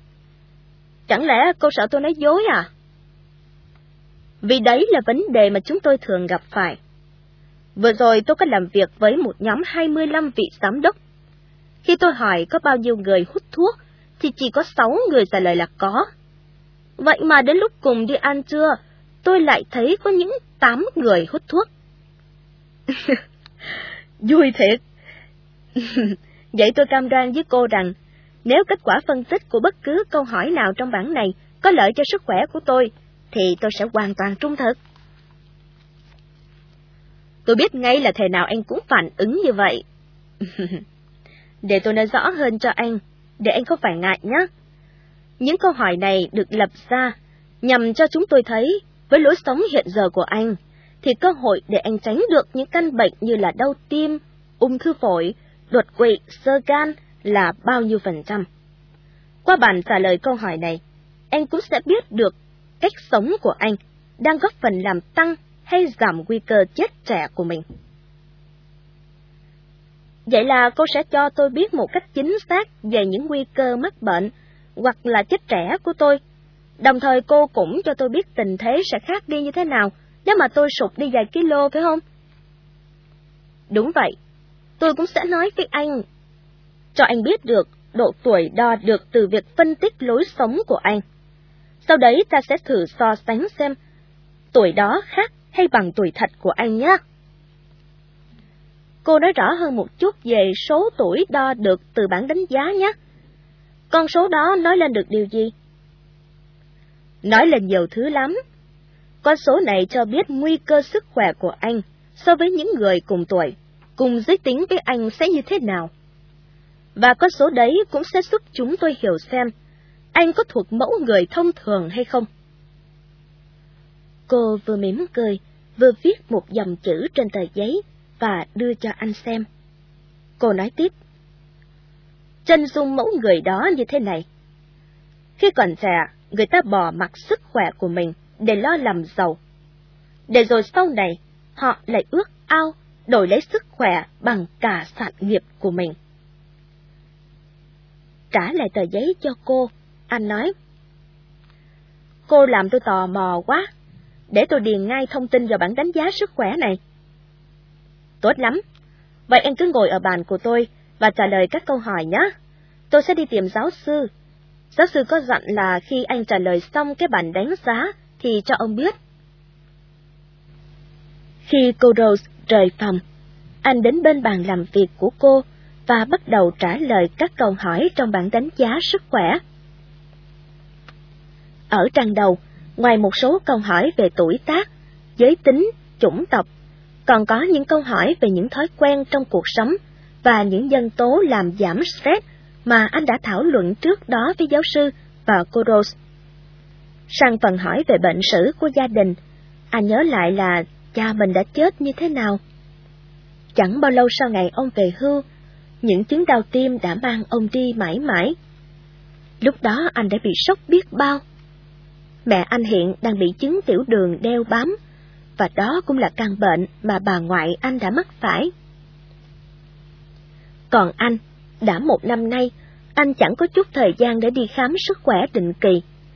Vì vậy, trước những câu hỏi về huyết áp, về nồng độ cholesterol hay về trực tràng, thì anh hoàn toàn không biết phải trả lời như thế nào.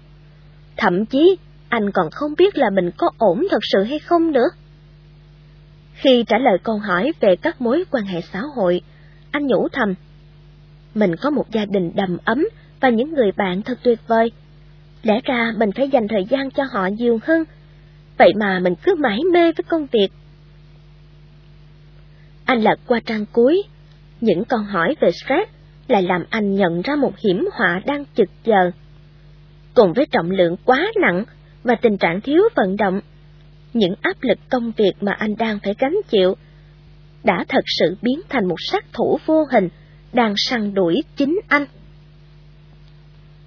Khi anh vừa hoàn tất bản đánh giá sức khỏe, thì giáo sư và cô Rose cũng vừa quay lại. Anh ngước nhìn lên và mỉm cười với cả hai khi họ bước vào phòng. Bản câu hỏi này thật thú vị, nó làm tôi nóng lòng muốn biết kết quả ngay lập tức. Anh nói và đưa lại bản đánh giá sức khỏe cho thầy mình. Chúng tôi sẽ giữ bản này. Vị giáo sư trả lời. Và máy tính sẽ chấm điểm cho anh. Trưa mai, tôi sẽ đến chỗ anh để cho anh biết kết quả. Vậy nha. Anh đứng lên, chào tạm biệt giáo sư và cô Rose. Hẹn gặp anh ngày mai. Vị giáo sư mỉm cười. Và nhớ là cách sống của anh không được gây hại thêm cho sức khỏe của anh đó.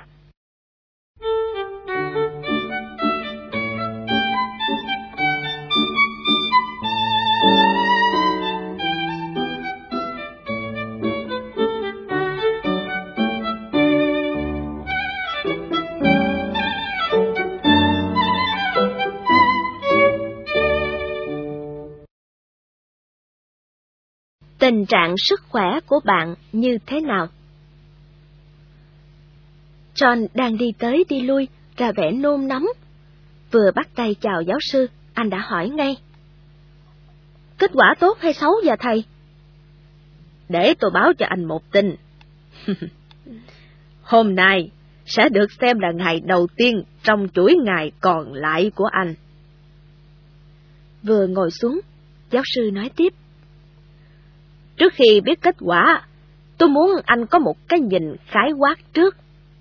Với cách sống của anh, anh sẽ có nguy cơ chết trong vòng 10 năm sắp tới, tức là ngang với một người đàn ông ở độ tuổi 50, mà anh thì chỉ mới có 45 tuổi thôi, cho nên anh cần phải lưu ý hơn.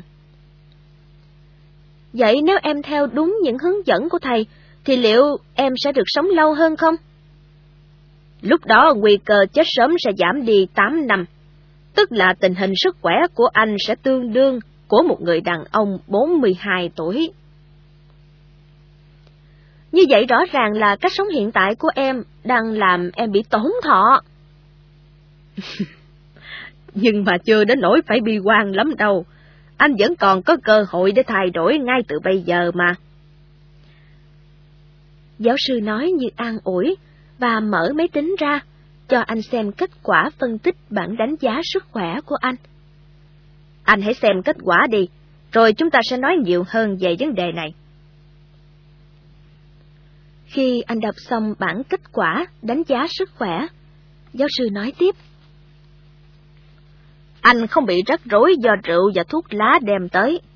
Vấn đề của anh bây giờ là anh cần phải tập thể dục thường xuyên và có chế độ ăn uống hợp lý. Đây là hai điều cơ bản mà anh cần phải làm ngay để tạo cho mình một thói quen sống khỏe mạnh và cũng để lấy lại được cân bằng. Em hoàn toàn bị thuyết phục rồi thưa thầy. Nếu em lấy lại được thân hình tráng kiện như xưa, thì khả năng tự quản cũng sẽ tăng lên. Và rồi mục đích sống và những mối quan hệ thân thiện với mọi người cũng sẽ trở lại với em. Chỉ cần anh tin vào những điều đó thôi, là tôi cũng đã thành công rồi. Thế thì bây giờ em cần phải làm gì để bắt đầu cho một lối sống mới thưa thầy?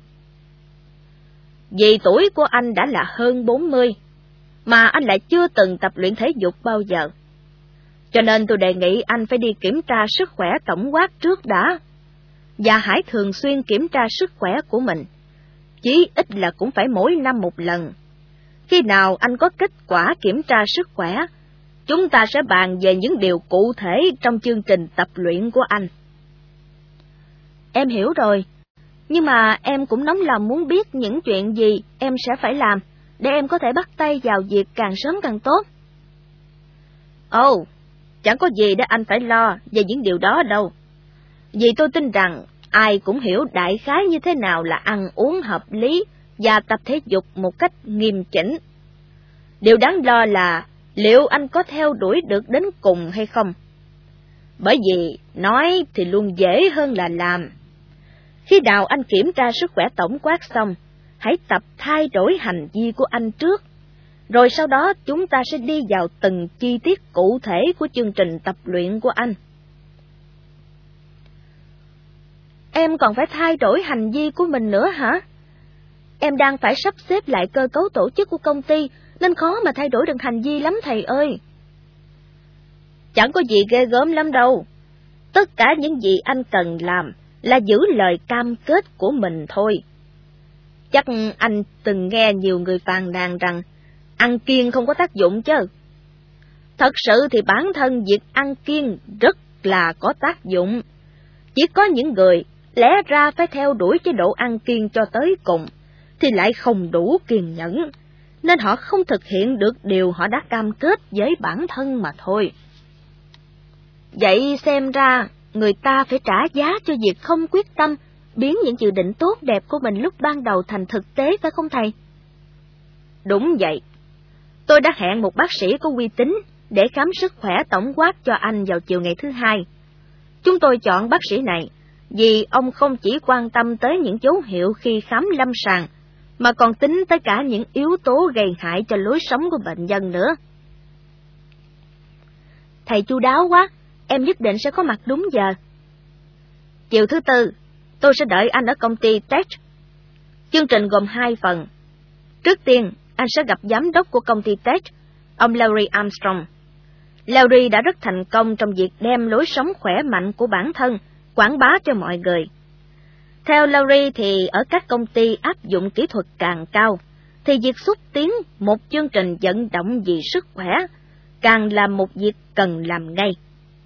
Có lẽ anh sẽ lĩnh hội được đôi điều bổ ích. Kế tới anh sẽ gặp Leona Hawkins, đang là giảng viên của công ty. Leona sẽ đứng lớp để giảng về đề tài thay đổi hành vi vào mỗi buổi chiều thứ tư. Anh phải cố gắng tham gia một buổi nha. Lớp học này sẽ mở ra cho anh một triển vọng mới, để anh có thể theo đuổi được những dự định của mình. Thầy thu xếp mọi thứ thật là tuyệt. Em sẽ gặp lại thầy vào trưa thứ tư. Chiều hôm ấy, John về nhà sớm hơn thường lệ. Anh kể cho vợ nghe về cuộc thảo luận giữa anh với giáo sư. Cô rất lo lắng khi biết kết quả bản đánh giá sức khỏe của anh. Em đừng lo. Kể từ ngày mai, anh sẽ bắt tay vào một công trình mới, đó là làm giảm cân bằng một chế độ ăn uống hợp lý và luyện tập thể thao. Quang hô ba!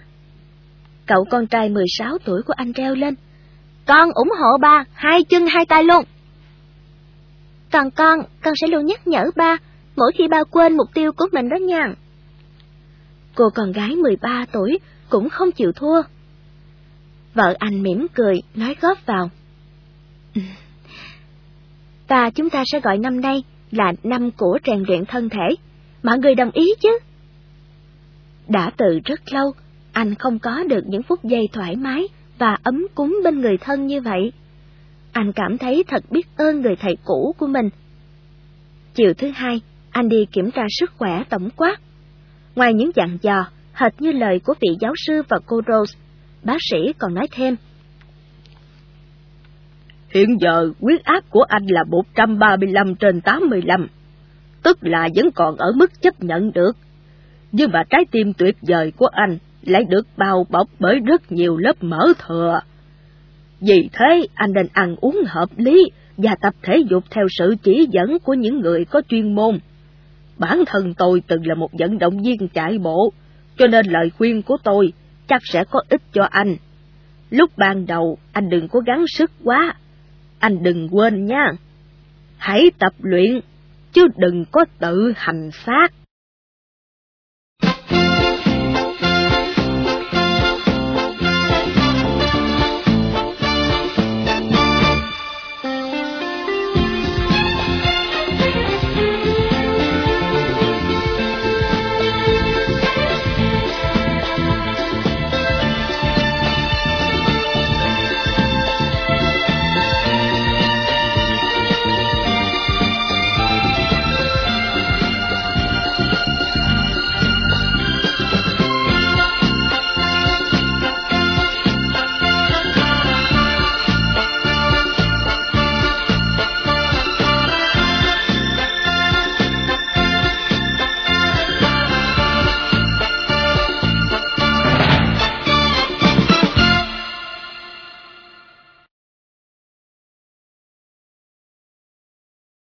Hãy vận động vì sức khỏe.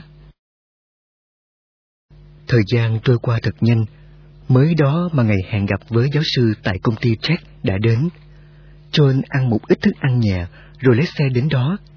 Anh nghe báo chí viết về công ty này đã lâu, nhưng chưa có dịp nào gặp riêng vị giám đốc của công ty, ông Larry Armstrong, người sáng lập ra công ty Tech. Từ hai bàn tay trắng, ông đã gây dựng nên một cơ ngơi có doanh thu hơn 100 triệu đô la chỉ trong vòng chưa tới 7 năm. Mãi suy nghĩ, anh đã vào đến văn phòng của ông Armstrong. Giáo sư đang chờ anh ở đó. Họ chào nhau vui vẻ, rồi cùng theo cô thư ký vào gặp ông Armstrong.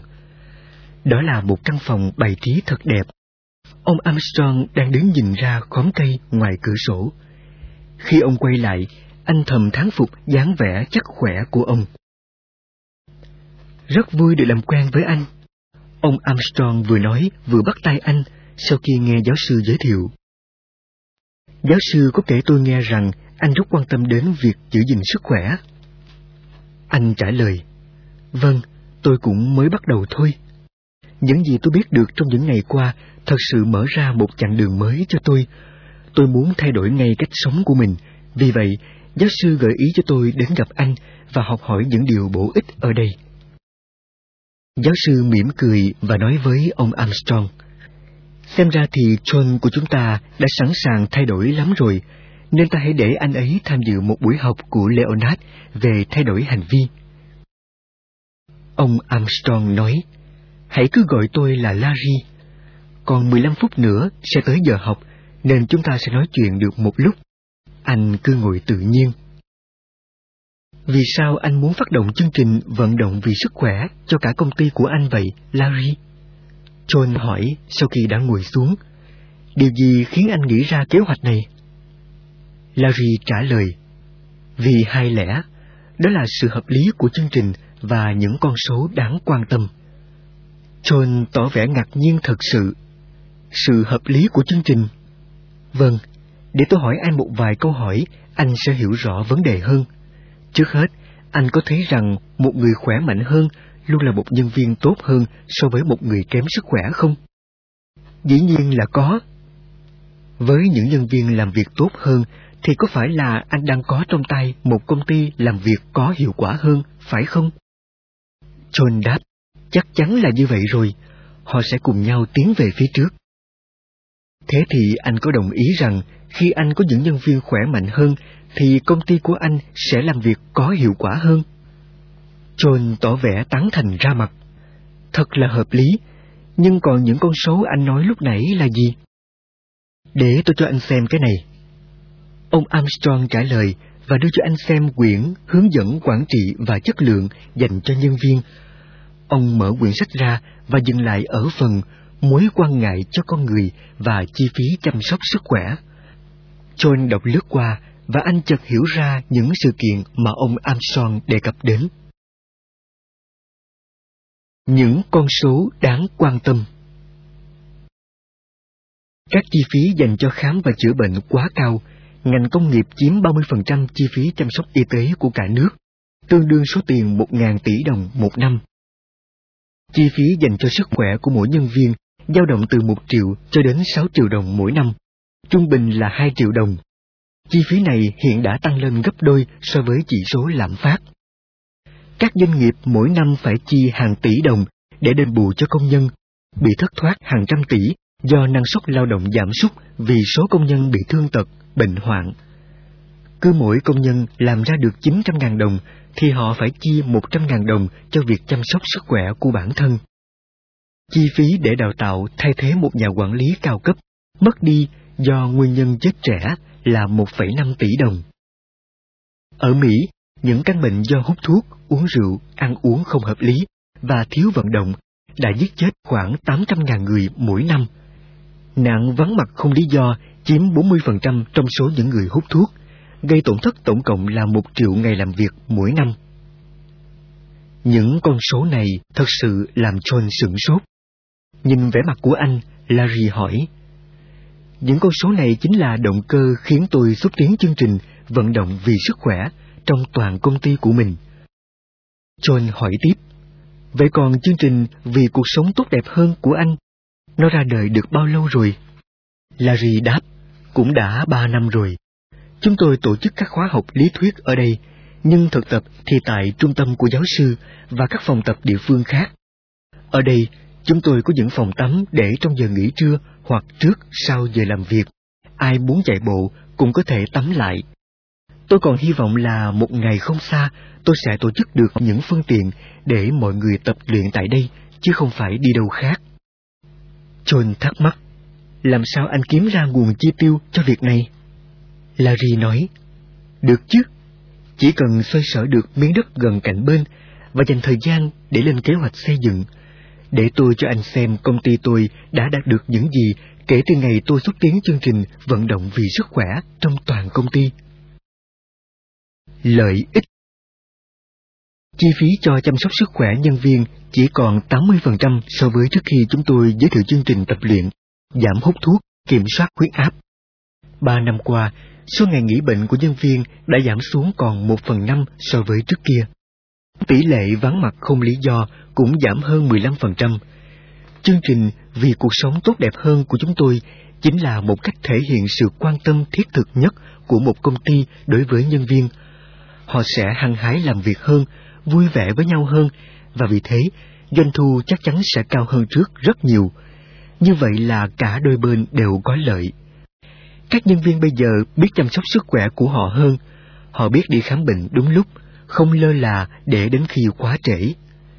Cứ mỗi 100 triệu đồng đầu tư thì chúng tôi đã thu lại được 136 triệu đồng trong chương trình vì cuộc sống tốt đẹp hơn. Hy vọng rằng lợi ích này sẽ còn cao hơn nữa trong tương lai 5 đến 7 năm nữa. So với tất cả các chiến lược chăm sóc sức khỏe khác, thì chương trình này hỗ trợ cho nhân viên nhiều nhất, tạo được niềm phấn khởi nhất. Những nhân viên khỏe mạnh hơn sẽ làm việc tốt hơn. Khi đó, công việc sẽ có hiệu quả hơn.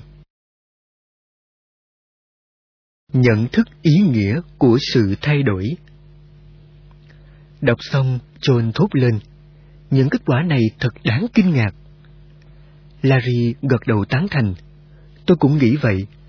Các nhân viên đều nỗ lực hết mình và thay đổi hành vi rất đáng kể. Chúng tôi cũng đang xem xét những ảnh hưởng nào ở môi trường làm việc sẽ tác động đến sức khỏe của nhân viên, như là những thói quen làm việc, an toàn trong lao động, nơi làm việc có oi bức quá hay lạnh quá hay không, cơ cấu tổ chức công ty và những quy trình làm việc có làm họ hài lòng không. Những phân tích như vậy sẽ giúp chúng tôi hiểu thấu nhân viên của mình hơn, đồng thời giúp chúng tôi phát triển những chương trình đào tạo quản lý tốt hơn. Tuy còn nhiều việc phải làm, nhưng những cố gắng của chúng tôi đã minh chứng lời cam kết lâu dài đối với nhân viên và đối với sự thành bại của công ty. Và đây là một cố gắng thay đổi thực sự. Giáo sư lên tiếng. À, nói đến việc thay đổi, có phải lớp học về thay đổi hành vi sắp bắt đầu rồi phải không? Vâng, hai vị theo tôi. Larry vừa nói vừa đứng lên đi ra cửa. Giáo sư và John cũng vội vã đi theo. Khi cả ba đi lên tầng trên, Larry giới thiệu tóm tắt về thành phần những người tham dự khóa học cho giáo sư và John nghe. Họ là những trưởng phòng mới được bổ nhiệm trong công ty. Họ cũng đã qua những bước trao đổi với giáo sư và cô Ross về những nét đặc trưng của lối sống lành mạnh, đánh giá và kiểm tra sức khỏe. Sau lớp học này, mỗi người sẽ bắt đầu chế độ luyện tập riêng phù hợp với mình. Larry nói, Người đứng lớp hôm nay là một giám đốc giàu kinh nghiệm của chúng tôi, tên là Leonard Hawking. John hỏi lại, anh ấy không phải là người huấn luyện chuyên nghiệp sao? Bây giờ thì phải, Leonard nguyên là một kỹ sư cơ khí. Giáo sư đây đã đào tạo Leonard và một số người của chúng tôi nữa. Các trưởng phòng mới của chúng tôi phải tham dự đủ 10 khóa học với những đề tài khác nhau nhằm đáp ứng cho chương trình vận động vì sức khỏe. John thật sự quan tâm, anh hỏi tiếp. Những đề tài gì vậy ạ? À? Larry đáp, đó là về cách sống lành mạnh, về bệnh tim và đột quỵ, về việc tập luyện thân thể, việc lạm dụng bia rượu, vân vân. Vậy là những đề tài này đều liên quan đến việc chọn lựa lối sống và hành vi của chúng ta khi ta biết mình đang ở đâu trong thang sức khỏe. Larry nói tiếp, đúng vậy, nếu thiếu một cuộc sống tốt đẹp thì chúng tôi khó lòng mà đào tạo những kỹ năng làm việc hiệu quả hơn cho nhân viên. Cho nên, những đề tài trên cũng là một phần không thể thiếu trong chương trình đào tạo nhân viên, cũng như trong các hội thảo dành cho các cấp quản lý. Và có thể nói, những đề tài này đều có chung một mục đích, đó là làm cho nhân viên phát huy hết khả năng của họ, và do đó doanh nghiệp nhất định sẽ thành công nhiều hơn. Trong lúc John đang ngẫm nghĩ về những lời Larry nói, thì họ đã vào tới phòng học. Ở đó có khoảng 20 nhà quản lý trẻ khác. Leonard đang bắt đầu hướng dẫn họ làm bài tập. Larry lên tiếng. Chúng ta đến thật đúng lúc. Vừa lúc đó, Leonard hỏi cả lớp. Có ai còn thắc mắc gì về lối sống lành mạnh nữa hay không? Im lặng bao trùm cả lớp học. Một vài người lắc đầu tỏ ý không còn thắc mắc gì. Leonard hỏi tiếp. Thôi được, vậy thì tôi sẽ hỏi các bạn. Bao nhiêu người ở đây cảm thấy thích những gì mình vừa học, và dự định sẽ làm một điều gì đó để thay đổi lối sống hiện tại của mình? Mọi người đều giơ tay lên cao. Vậy là tất cả các bạn đều biết làm gì để có một lối sống lành mạnh rồi. Và ai cũng thấy sẵn lòng để thay đổi những thói quen chưa lành mạnh. Bây giờ, tôi sẽ nói cho các bạn một bài tập để giúp các bạn thấu hiểu hơn những gì mình vừa học, và sau đó các bạn có thể áp dụng chúng vào thực tế. Mỗi người hãy đứng lên và bắt cặp với một người khác. Cuối cùng, còn lại một người lẻ cặp. Leonard ra hiệu cho John cùng tham dự bài tập với mọi người. Được rồi, bây giờ tất cả mọi người đều có đôi. Các bạn hãy đối mặt với nhau và im lặng trong vòng một phút để quan sát vẻ bên ngoài của người đối diện từ quần áo đến gương mặt, thân hình. Nhớ là không được nói chuyện, chỉ quan sát thôi. Khắp phòng, những tiếng cười nho nhỏ vang lên, xen lẫn một vài tiếng thầm thì. Leonard nhắc nhở, không được nói chuyện, chỉ quan sát người bạn của mình thôi. Một cảm giác ngượng ngùng, mất tự nhiên xâm chiếm John.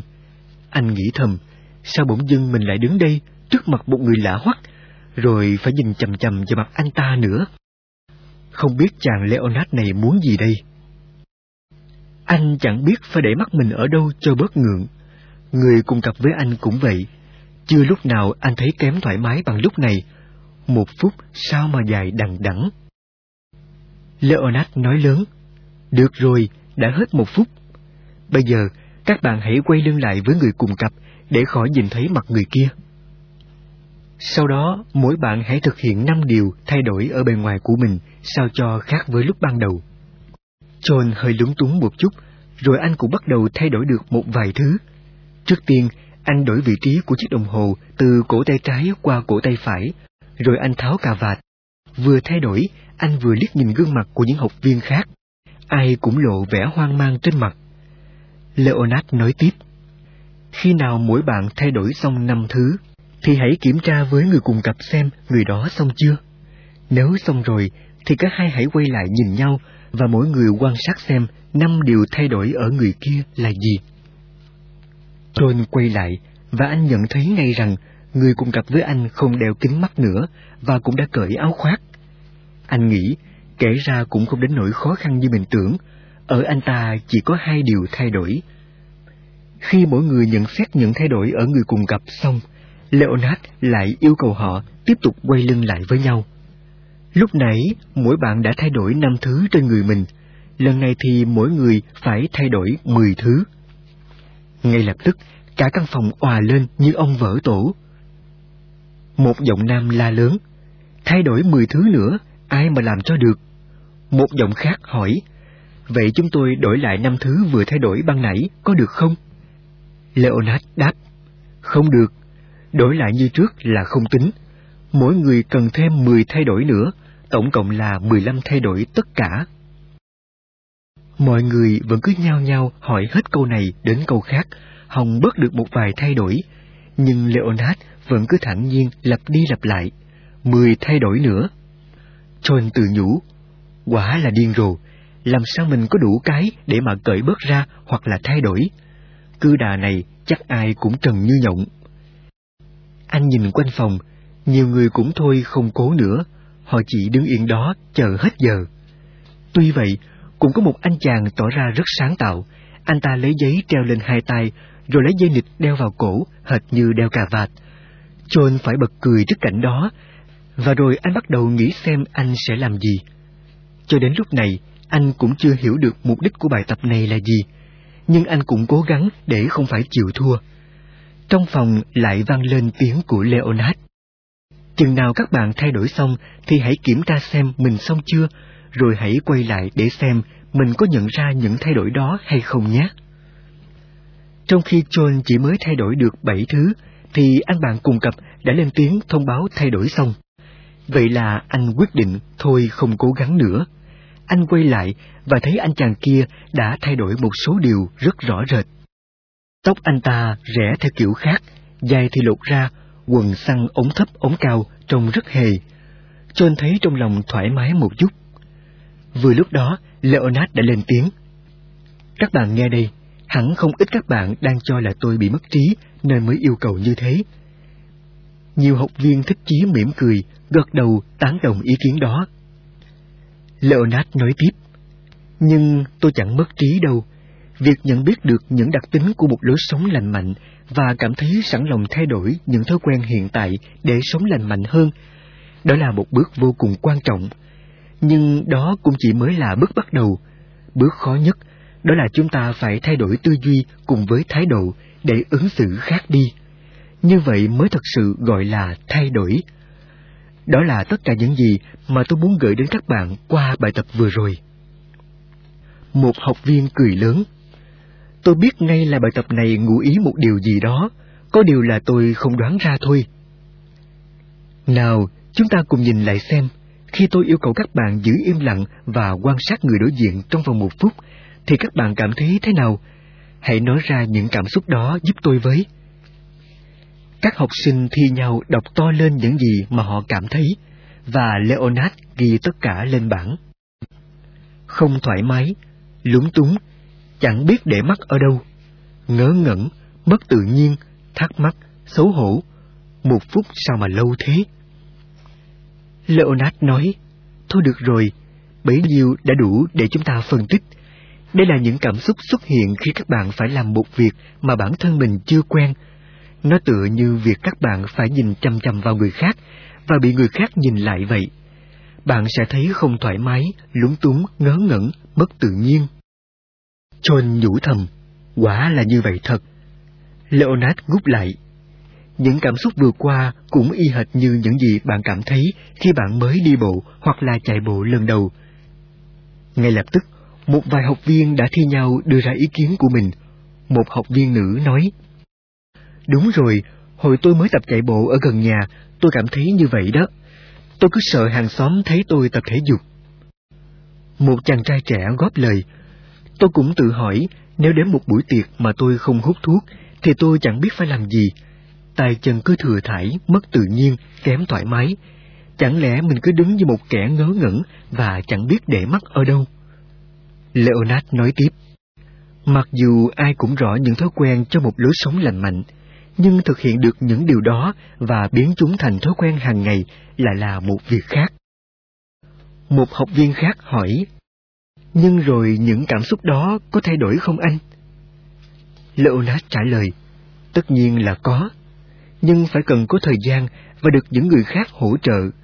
Điều quan trọng là đừng tự chê trách mình vì những cảm xúc như vậy.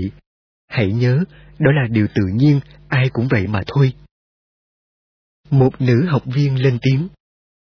Tôi chẳng gặp khó khăn gì ở phần nhìn chầm chầm vào người khác, nhưng quả là chẳng dễ chịu chút nào khi bị bắt phải thay đổi. Leonard nói, Vậy chúng ta hãy nhìn vào sự việc này xem.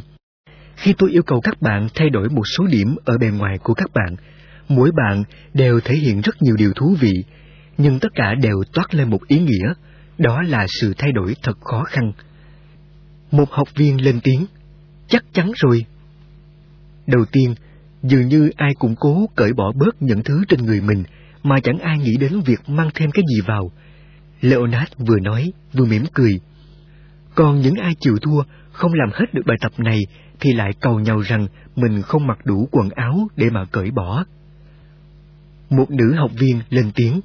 À, vậy là khi được yêu cầu làm khác so với những gì chúng ta đang làm, thì điều đầu tiên mà chúng ta nghĩ đến là tôi có gì để mà bỏ đi đâu. Leonard xác nhận. Đúng vậy. Các bạn có bao giờ nghe ai nói rằng lần đầu tiên thay đổi một điều gì đó thì nhất định sẽ đạt kết quả tốt đẹp không? Một học viên khác lên tiếng. Ít khi lắm. Leonard nói tiếp. Vì vậy, chúng ta cần hiểu những cảm xúc mất mát của mình. Nếu không, chúng ta sẽ chẳng bao giờ đánh giá cao những gì mình đạt được qua những thay đổi đó. Các bạn thử nêu ra một vài điều mà chắc chắn là các bạn phải mất khi bắt đầu một lối sống lành mạnh xem. Một học viên nói lớn, chúng ta nhất định mất thời gian. Việc tập thể dục cũng chiếm hết một số thời gian rồi. Leonard tiếp lời ngay. Và đó là mối quan tâm hàng đầu của những người bận rộn như chúng ta. Một học viên khác chen vào. Chúng ta cũng phải hy sinh món tráng miệng ngọt ngào. Một học viên nam nói, lại còn không được hút một điếu thuốc ngay sau bữa ăn nữa chứ, thật là thiếu thốn làm sao. Một học viên nữ cũng góp ý, và chúng ta còn mất tự do vì không được làm mọi việc theo ý thích. Đã vậy, còn phải tỏ ra tự kiềm chế nữa. Leonard nói, tất cả những điều đó cũng đâu dễ dàng, phải không các bạn? Vậy các bạn cảm thấy thế nào khi đang đề cập đến những mất mát đó? Một học viên đáp, tôi cảm thấy dễ chịu hơn khi nói ra được những bức xúc đó. Nếu không nói ra, thì tôi cũng chỉ nghĩ đến chúng hoài mà thôi. Leonard tỏ vẻ rất hứng thú, nói tiếp. Đúng vậy, bây giờ chúng ta có thể dễ dàng nói về những gì mà ta sẽ đạt được.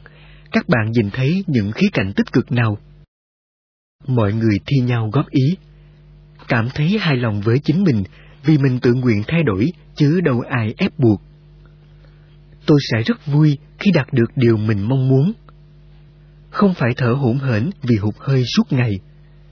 Và có thể tôi sẽ sống lâu hơn, đời còn đẹp quá, dạy gì mà chết sớm. Leonard lên tiếng. Nói tóm lại, cảm thấy hài lòng về bản thân, vui vì đạt được điều mình mong đợi, không phải bị hụt hơi, sống lâu hơn, đều là những điều mà tôi rất muốn nghe từ các bạn. Một giọng nữ lên tiếng hỏi, vậy còn năng suất làm việc sẽ tăng lên thì sao? Khi sức khỏe dồi dào thì ta sẽ làm việc chăm chỉ hơn và cảm thấy vui thích công việc hơn, như vậy cũng đâu tệ. Leonard đáp, Đúng vậy, những gì chúng ta sẽ đạt được xem ra cũng tốt quá phải không? Tôi đề nghị các bạn kể lại cho người thân, bạn bè, đồng nghiệp và cả sếp của các bạn về những điều chúng ta đối thoại ở đây, bởi vì Họ sẽ là những người hỗ trợ của các bạn rất nhiều trên chặng đường cố gắng để thay đổi của các bạn. Một học viên thắc mắc, nhưng tôi thấy ban nãy có ai giúp đỡ ai đâu. Leonard đáp, cũng hay. Một điểm thú vị là bất cứ khi nào mà có một thay đổi đang xảy ra, cho dù là ở nhà bạn hay trong công ty của bạn, thì ai cũng cảm thấy chỉ có một mình mình. Trong tình huống ban nãy, khi các bạn quay lưng lại với người cùng cặp để thực hiện những thay đổi, thì có phải là các bạn đang quay mặt lại với những người khác hay không? Tôi có cấm các bạn giúp đỡ nhau không? John nhủ thầm, quả là không, những người khác cùng lắc đầu. Leonard nói tiếp, chưa hết, mặc dù các bạn đã quay mặt về phía những người có cùng mục đích thay đổi như các bạn, nhưng chẳng ai giúp đỡ ai, tất cả các bạn đều cố gắng thay đổi một mình. Một học viên hỏi, chuyện như vậy có thường xảy ra không anh? Leonard trả lời, rất thường xuyên. Vì vậy mà tôi thiết tha yêu cầu các bạn điều này. Hãy chia sẻ với những người quanh mình, cả ở nơi làm việc lẫn ở nhà, về mục tiêu thay đổi lối sống của các bạn. Có như vậy thì các bạn mới thực sự thay đổi một cách lâu dài được. Các bạn không thể thay đổi một mình. Hãy luôn nhớ điều này. Để luôn bám sát mục tiêu, chúng ta rất cần sự hỗ trợ của những người bên cạnh chúng ta. Một học viên cười, nói tiếp. Điều đó thì hiển nhiên rồi. Ví dụ như tôi đang cố gắng để giảm cân, mà con tôi cứ bày bánh kẹo ra khắp nhà, thì làm sao tôi kìm lòng được? Leonard tán đồng. Bạn nói đúng lắm, như vậy thì quả là khổ sở. Còn một điểm nữa mà tôi muốn các bạn lưu ý. Các bạn có thể nói cho tôi biết điều gì xảy ra khi tất cả các bạn nghĩ rằng bài tập đã chấm dứt. Một học viên trả lời, tất cả mọi người đều sẽ thay đổi lại giống như lúc ban đầu. Chúng tôi lại mặc áo, mang cà vạt vào, cho dù những thay đổi trước đó có làm chúng tôi cảm thấy thoải mái đi chăng nữa. Leonard nói, bạn quan sát tốt lắm. Chúng ta thường thay đổi dưới một áp lực nào đó, và khi áp lực đó không còn nữa, thì chúng ta lại trở về với thói quen cũ, cách hành xử cũ. Ví dụ như khi ăn kiêng, chắc chắn người ta sẽ giảm cân, nhưng thường chỉ trong một thời gian ngắn họ lại lên cân trở lại. Bởi nếu họ không kiên nhẫn duy trì một chế độ để giữ gìn thành quả đạt được, thì khi họ không ăn kiêng nữa, thói quen ăn uống trước đó sẽ tái diễn và trọng lượng cũ sẽ trở về với họ, thậm chí còn nhiều hơn. Chỉ khi nào họ thực sự thay đổi hành vi trong ăn uống thì trọng lượng cơ thể mới được giữ ở một mức độ vừa phải. Nghe Leonard phân tích vài điểm từ bài tập vừa qua, cho như vỡ ra những điều anh còn mơ hồ trước đó. Anh thầm nhủ, thật là thú vị. Leonard im lặng đi một vòng quanh lớp rồi nói tiếp. Mức độ đầu tiên của thay đổi là sự hiểu biết. Thay đổi này dễ nhất và ít tốn thời gian nhất. Chỉ cần chúng ta đọc một bài báo nói về cách ăn kiêng, hoặc tham dự một khóa học của tôi, hay đăng ký tập thể dục ở một câu lạc bộ, là chúng ta đã có thể thay đổi sự hiểu biết của mình về một lối sống lành mạnh rồi. Ở điểm này thì tôi tin rằng tất cả chúng ta ngồi đây đều đã làm được. Một học viên hỏi, vậy hiểu biết và thái độ khác nhau như thế nào? Leonard trả lời, thái độ sẽ khó thay đổi hơn nhiều so với hiểu biết, bởi nó thiên về cảm xúc nhiều hơn. Như chúng ta đã thảo luận lúc ban đầu, tôi cảm thấy rằng các bạn hiện đang có những cảm xúc rất tích cực về việc cải thiện lối sống của mình. Nhưng liệu các bạn có thật sự thay đổi quan điểm của mình hay không? Hay chỉ là, ồ vâng, tôi hiểu điều ông nói, nhưng tôi sẽ không thay đổi quan điểm của mình đâu. Một học viên nữ hỏi, vậy còn hành vi thì sao? Thay đổi hành vi không dễ hơn thay đổi thái độ sao? Leonard trả lời, chỉ dễ hơn khi bị ép buộc mà thôi. Giả dụ tôi là sếp của bạn và tôi ra lệnh, nếu cô không làm việc này thì cô sẽ bị sa thải, thì chắc chắn tôi sẽ khiến bạn làm được việc đó trước khi bạn có thái độ vui vẻ về nó. Một học viên hỏi, xin lỗi, anh có thể nói rõ hơn không? Leonard đáp, được, để tôi lấy một ví dụ về việc hút thuốc. Ở đây có bao nhiêu người nghiện hút thuốc? Mười người đưa tay lên. Leonard hỏi tiếp. Được rồi, vậy trong số mười bạn đây, bao nhiêu người biết rằng hút thuốc không tốt cho sức khỏe của mình? Mười cánh tay lại đưa lên. Cả mười bạn đều hiểu rằng hút thuốc có hại cho sức khỏe. Vậy bao nhiêu người trong số các bạn có thái độ tích cực với việc bỏ hút thuốc nếu các bạn có thể bỏ dễ dàng? Chỉ có bảy cánh tay đưa lên. Leonard nhướng mắt, nhìn quanh lớp. Đâu hết mấy vị nữa rồi. Vậy chứng tỏ một số vị đã nhất định không chịu thay đổi và chẳng buồn để ý rằng hút thuốc không tốt cho các bạn. Tôi thấy tội nghiệp cho những ai nghiện thuốc, bởi vì đâu đâu mọi người cũng chỉ trích họ. Tôi chưa từng nghe ai nói với một người thừa cân rằng, thôi, đừng có ăn nữa, kẻo lại mập quá chiếm hết chỗ của tôi bây giờ. Nhưng đối với những người nghiện thuốc, thì hầu như ai cũng phàn nàn và khuyên họ từ bỏ nó. Mọi người nhìn nhau cười tủm tỉm. Một số người trong đó lên tiếng nói. Thật ra tôi cũng muốn bỏ hút thuốc lắm, nhưng tôi đã hút 15 năm rồi.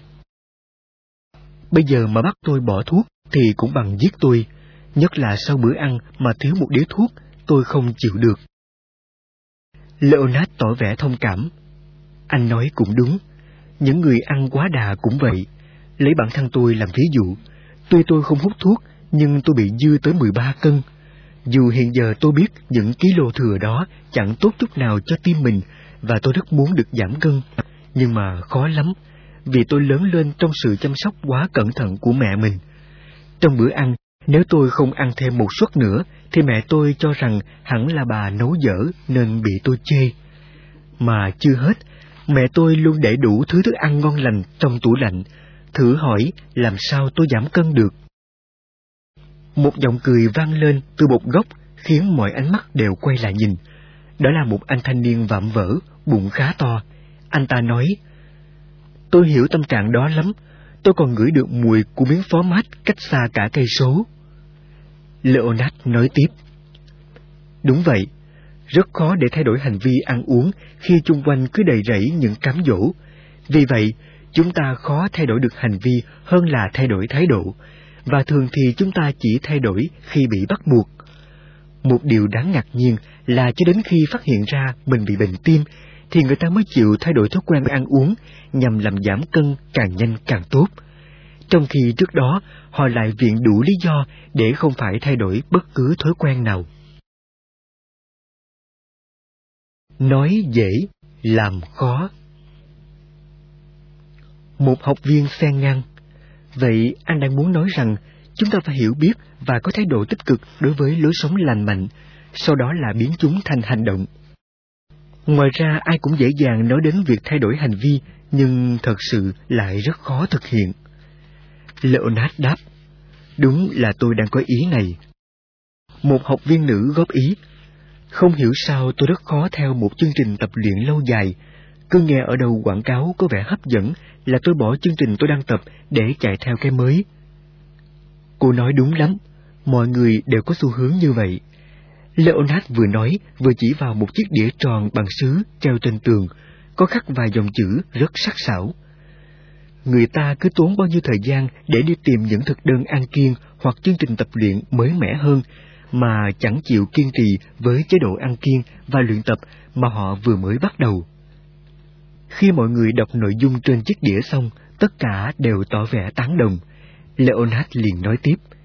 Nhưng các bạn không phải lo, tôi sẽ cắt cánh bên các bạn để giúp các bạn đạt được kết quả mà không phải mất thời giờ để tìm những thứ mới mẻ hơn. Tôi sẽ làm việc với từng nhóm hoặc từng cá nhân để ngăn các bạn quay trở lại với thói quen cũ. Chúng tôi muốn giúp các bạn thấy cuộc sống của mình phong phú hơn, bởi vì khi chúng ta dồi dào sức khỏe thì không những bản thân ta làm việc có hiệu quả hơn, mà cả tập thể, cả công ty của chúng ta cũng đạt hiệu quả cao hơn. Vì vậy, chương trình huấn luyện về lối sống này thật sự là một phần không thể thiếu của chi phí quản trị doanh nghiệp. Leonard nhìn xuống cuối phòng, hỏi Larry. Larry, anh có vài lời muốn nói với mọi người phải không? Vâng. Larry đáp và đi về phía đầu lớp. Hiện giờ chương trình vận động vì sức khỏe của chúng tôi chỉ mang tính chất tự nguyện. Chúng tôi mong rằng những thái độ sống lạc quan để được giảng giải ở đây sẽ giúp các bạn thay đổi những gì cần thiết trong lối sống của các bạn. Chúng tôi mong rằng các bạn sẽ không hưởng ứng một cách nửa vời, cũng chỉ vì cuộc sống của chính các bạn và tương lai công ty của chúng ta mà thôi. Leonard tiếp lời Larry. Đây cũng chính là những lời kết rất hay cho buổi hôm nay. Tuần sau tôi sẽ gặp riêng mỗi bạn. Khi cả nhóm chuẩn bị thu xếp và rời khỏi phòng học, John thấy Larry bắt tay chào tạm biệt từng người. Anh thầm nghĩ, thật hiếm có vị giám đốc nào lại thể hiện sự quan tâm đến những nhà quản lý trẻ như vậy. Cuối cùng chỉ còn lại John. Larry giới thiệu anh với Leonard. John bắt tay Leonard. Cảm ơn anh đã cho tôi ngồi dự giờ. Những gì anh giảng đã giúp tôi thấu hiểu được nhiều điều. Tôi cũng mừng vì bài tập đó giúp được cho anh. Leonard đáp rồi quay qua chào giáo sư. Larry lên tiếng với John. Anh và giáo sư ghé vào văn phòng của tôi nhé. Tôi thấy anh đang nóng lòng muốn bắt đầu lắm rồi. Bắt đầu một kế hoạch riêng. John hào hứng nói, Vâng, tôi muốn bắt đầu càng sớm càng tốt. Cảm ơn anh nhé, Leonard. Leonard đáp, Rất vui được gặp anh, chúng tôi sẵn sàng hỗ trợ anh. Vào tới văn phòng của Larry, ông hỏi John. Trong giờ học hôm nay, anh thấy điều gì là tâm đắc nhất? Anh đáp, tôi học được một số điều. Tôi rất thích thú khi phát hiện ra rằng khi chúng ta thực hiện một phương thức quản lý mới hay khi chúng ta thay đổi một lối sống, ta sẽ gặp những khó khăn na ná như nhau. Điều này rất hay. Trước hết, thay đổi lối sống lành mạnh là phải cam kết một cách triệt để. Kế đến, việc thay đổi đó chẳng dễ chút nào. Hơn nữa, ta rất cần sự hỗ trợ của mọi người từ gia đình đến cơ quan. Họ vừa động viên ta thay đổi hành vi, lại như những chiếc phanh cản ta quay lại với thói quen cũ. Xem ra anh cảm nhận được toàn bộ thông điệp của chúng tôi qua buổi học này rồi. Vậy là anh đã sẵn sàng cho chế độ tập luyện riêng. Giáo sư nói, rồi ông đưa cho anh bản hướng dẫn lối sống khỏe mạnh, gồm 12 câu tự trách nhiệm bản thân. Larry vừa nói, vừa đi ra cửa. Thôi, hai vị cứ làm việc với nhau đi, nếu có cần tôi giúp gì thì cứ cho tôi biết. John bắt tay Larry, cảm ơn anh nhiều nhé, vì đã dành thời gian cho tôi. Larry đi rồi, giáo sư quay lại câu chuyện đang dở dang cùng John. Trong bản hướng dẫn lối sống khỏe mạnh này, anh sẽ thấy tôi chấm 6 điểm cho anh. Đó là 4 điểm do anh đang kiểm soát được. Yêu công việc, không hút thuốc, uống bia ít và luôn lạc quan. Ngoài ra, anh cũng được thêm hai điểm ở khoảng biết mức huyết áp của anh và luôn được những người chung quanh hỗ trợ để giữ gìn sức khỏe. Anh có nhớ mức huyết áp của mình không? John trả lời, em có nhớ là 135 trên 85. Em rất mừng vì như vậy là chưa đến nổi. Giáo sư cười. Nhưng cái chữ chưa đến nổi mới là đáng để lưu ý.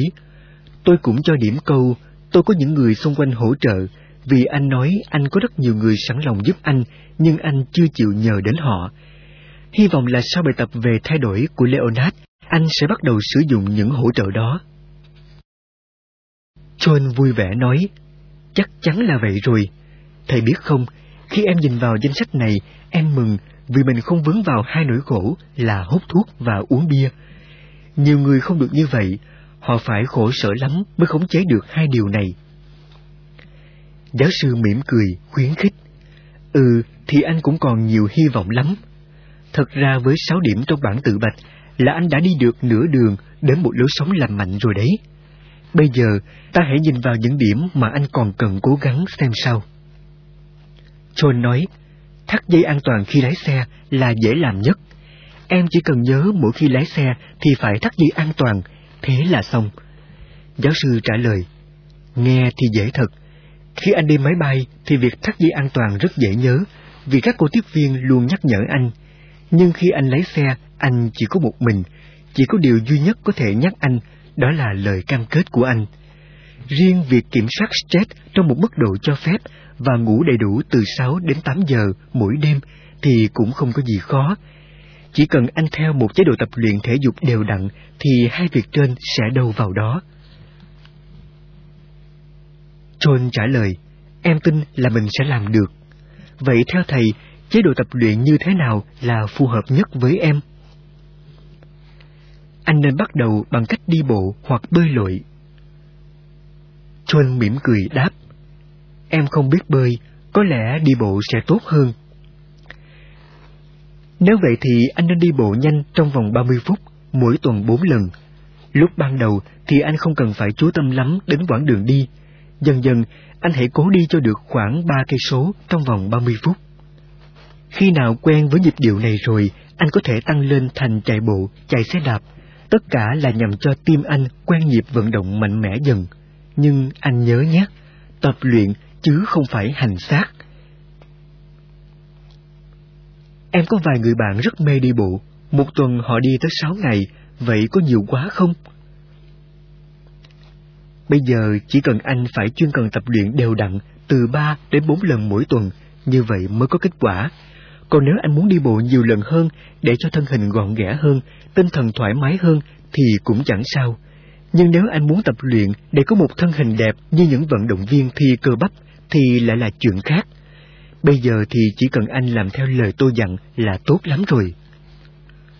John hỏi, vậy tập làm sao để tăng cường sức khỏe dẻo dai cho cơ bụng, thưa thầy? Nếu anh có thời giờ thì nên đến ghi danh tập thể dục tại trung tâm của tôi hoặc ở bất cứ phòng tập nào tiện nhất cho anh. Một tuần phải tập ít nhất là ba lần. Ở đó họ sẽ hướng dẫn bài tập tổng hợp cho anh. Nhưng ít nhất mỗi tuần anh phải tập động tác nằm, hai chân gập, bàn chân đặt trên mặt đất, hai tay đặt sau cổ, ngồi bật dậy 10 lần. Sau đó là nằm, ngồi bật dậy, đẩy tay về phía hai bàn chân 10 lần. Cuối cùng ở tư thế nằm, anh đưa hai đầu gối lên sát ngực và giữ trong 30 giây. Dần dần khi quen rồi thì anh tăng số lần lên nhiều hơn, 20, 30 lần. Số cân của em thì sao thưa thầy? Có dư nhiều lắm không? Giáo sư nhìn anh như thể cân anh bằng ánh mắt, rồi ông mỉm cười, đáp. Với chiều cao 1m8 như anh thì cân nặng khoảng từ 76 đến 78 kg là vừa phải. Nhưng hiện giờ anh nặng tới 106 kg, nên anh phải tập để giảm đi ít nhất là 28 kg.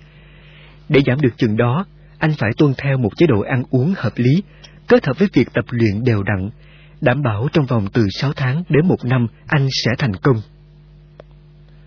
John hỏi lại, vậy thầy khuyên em nên theo một chế độ tập luyện chậm mà chắc, phải không? Giáo sư trả lời, đúng vậy, vì điều chúng ta quan tâm là sự thay đổi về lâu dài, chứ không phải là việc chữa cháy. John hỏi, vậy còn chế độ ăn của em thì sao? Em chỉ thích làm sao cho gọn, dễ nhớ và ít mất thời giờ thôi. Em ăn như thế này được không? Buổi sáng em chỉ ăn trái cây hoặc uống bột ngũ cốc không đường. Buổi trưa thì em chỉ dùng một lát bánh mì hoặc một dĩa rau trộn. Buổi tối thực đơn sẽ là cá hoặc gà với rau trộn hoặc cơm.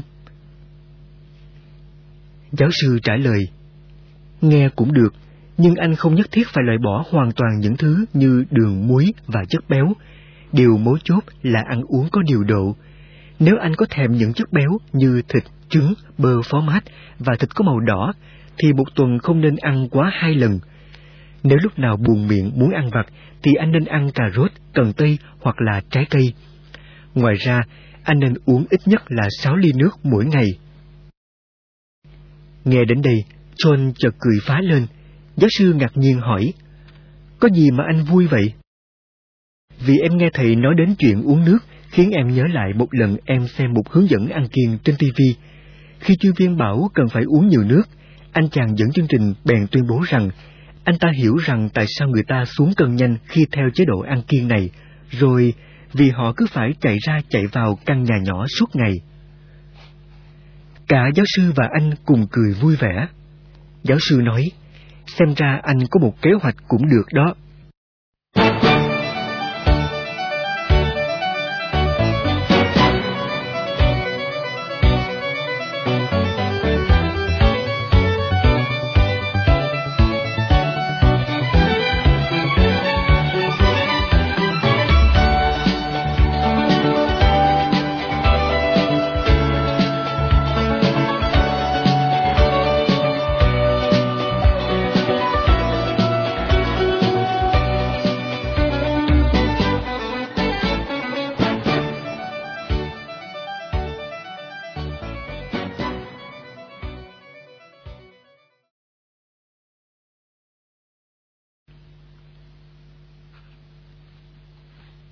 Kế hoạch thay đổi cuộc sống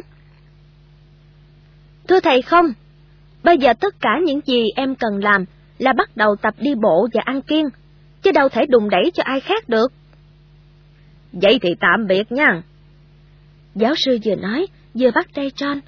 Thỉnh thoảng anh cứ gọi cho tôi. Dạ, em cũng định như vậy.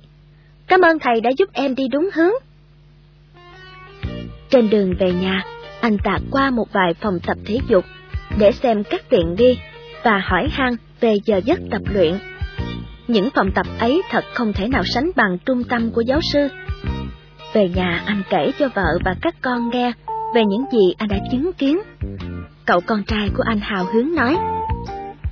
Được thôi, từ đây con hứa sẽ là đồng minh trung thành của ba. Giờ nào ba dậy sớm để đi bộ, thì ba nhớ gọi con đi chung nha. Còn em, em sẽ chuẩn bị những bữa ăn thật là hợp lý cho anh. Được sự hưởng ứng và hăng hái hỗ trợ của vợ con, John bắt đầu một chiến lược để làm sụt cân và một chế độ tập luyện nghiêm chỉnh.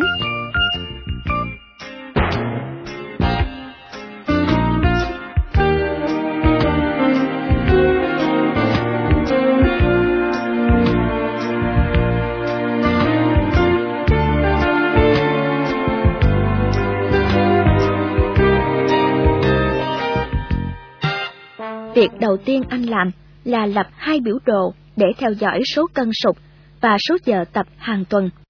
Biểu đồ thứ nhất là để theo dõi việc giảm cân trong vòng 3 tháng đầu của anh. Và anh cũng lập một biểu đồ tương tự cho việc theo dõi tập luyện hàng tuần. Trong đó ghi rõ bao nhiêu lần anh đi bộ được 20 phút hoặc 30 phút, bao nhiêu lần anh tập dẻo lưng và săn cơ bụng. Sau một vài lần hỏi ý kiến của bác sĩ và giáo sư, anh chia mục tiêu, hướng đến lối sống lành mạnh thành hai thời hạn. Mục tiêu ngắn hạn là trong vòng 3 tháng anh phải sụt 15 kg, tương đương với mỗi tuần anh phải sụt 1,25 kg. Còn mục tiêu dài hạn là anh phải giảm trọng lượng xuống còn 76 đến 78 kg. Để đạt được mục tiêu này, anh phải bắt đầu theo chế độ ăn kiêng như anh đã vạch ra với giáo sư trước đó. Anh nghĩ, để dễ sụt cân nhất, anh cần phải ăn trái cây hoặc uống bột ngũ cốc không đường vào buổi sáng. Bình thường vào buổi sáng anh không ăn nhiều lắm, chỉ thỉnh thoảng anh mới tự đãi mình một chầu, toàn là những xúc xích và trứng chiên, bánh áp chảo và vài ba ly sữa. Buổi trưa có vẻ hơi khó một chút, vì anh rất mê món bánh mì kẹp thịt và phô mai béo ngậy, có tăng cường thêm một phần khoai tây chiên giòn đụm. Món rau trộn tuy là chẳng hấp dẫn với anh chút nào, nhưng bây giờ có lẽ anh phải tập làm quen với cái món mà anh từng cho rằng chỉ có thỏ mới yêu thích nổi. Bữa ăn tối mà phải kiên cử thì thật sự là vấn đề đối với anh. Sau một ngày làm việc mệt nhoài, anh thường thưởng thức món bít tết hoặc là bò đúc lò ngon tuyệt, rồi nào là khoai tây luộc nè, một ít rau và vài ổ bánh mì, bơ để trắng miệng. Anh luôn ăn một cách hào hứng và cho rằng có như vậy thì mới bù được năng lượng mất đi cho công việc hàng ngày. Nhưng dường như bao nhiêu chất bổ lại tích tụ cả ở cái bụng, chứ nó chẳng có lên tới não như là anh Hằng mong đợi. Hồi tưởng lại những ngày qua, John kinh ngạc vì làm sao mà sau bữa ăn tối thỉnh soạn như vậy, anh lại còn có thể ăn thêm một chiếc bánh nướng hoặc là một cái bánh mì ngọt trước khi đi ngủ. Và dẫu là có ăn gì đi chăng nữa, thì anh vẫn cứ tăng cường thêm một ly sữa để cho dễ ngủ. Giờ đây, niềm hy vọng duy nhất mà anh có thể trông vào, đó là tăng lượng nước uống nhiều hơn. Trước bữa tối anh sẽ uống thêm hai ly nước lọc để giảm cảm giác thèm ăn, rồi sau đó mới từ tốn, ngồi dẫn nha những món ăn kiêng, đến khi cái miệng mỏi nhừ đi vì nhai. Và khi kiêng đường, kiêng muối và bơ được vài tuần lễ, anh sẽ giảm ăn trứng, thịt và phô mai, để không còn quá hai lần một tuần. Anh cũng sẽ chỉ uống chừng một ly rượu vang vào mỗi bữa ăn mà thôi. Về việc tập luyện thân thể, John lên kế hoạch sẽ đi bộ nhanh 45 phút một lần, và một tuần ít nhất là phải được 5 lần như vậy. Nếu trời mưa, không đi bộ được, anh sẽ đạp xe trong phòng tập thể dục ở gần nhà. Và dù cho giáo sư cùng với bác sĩ có dặn anh là đi bộ ba lần trong một tuần là đủ rồi, anh vẫn nhất định phải đi đủ năm lần trong tuần. Bởi vì anh rất mong sớm có lại được thân thể tráng kiện của ngày xưa, để anh lại được cân bằng giữa bốn nhân tố điều tiết stress. Để hoàn thành những mục tiêu đã vạch ra, anh sẽ bắt đầu đi bộ từ 10 đến 20 phút mỗi ngày, rồi tăng dần lên 30 phút, 5 lần trong tuần. Sau đó anh tăng lên đến 45 phút cho đến 1 giờ đồng hồ đi bộ. Ngoài những lúc đi bộ ngoài công viên, John cũng quyết định sẽ chạy bộ. Trong công ty, thay vì dùng thang máy, thì anh sẽ tranh thủ đi thang bộ. Lúc đi ra ngoài ăn trưa, anh tìm những quán ăn cách chỗ làm vài dãy phố để có thể thả bộ tới đó. Những người trong công ty có lẽ sẽ chẳng ai biết được bí mật của anh. Đó là, làm gì thì cũng phải nghĩ xem chuyện ấy có tốt cho việc giảm cân hay không. Nếu như có việc cần phải thảo luận với những người thuộc cấp, thì thay vì gọi họ đến gặp anh hoặc trao đổi bằng điện thoại, anh sẽ đi bộ tới chỗ của họ. Như vậy là một công đôi việc. Bởi ngoài cái lợi là vận động nhiều, anh sẽ có nhiều dịp để mắt đến nhân viên hơn. Anh cũng vừa đăng ký làm thành viên của một câu lạc bộ thể dục thể thao ở gần nơi anh làm. Một tuần hai lần, anh sẽ theo tập để tăng sức dẻo dai, và cũng có dịp để anh chơi tennis hay bóng rổ.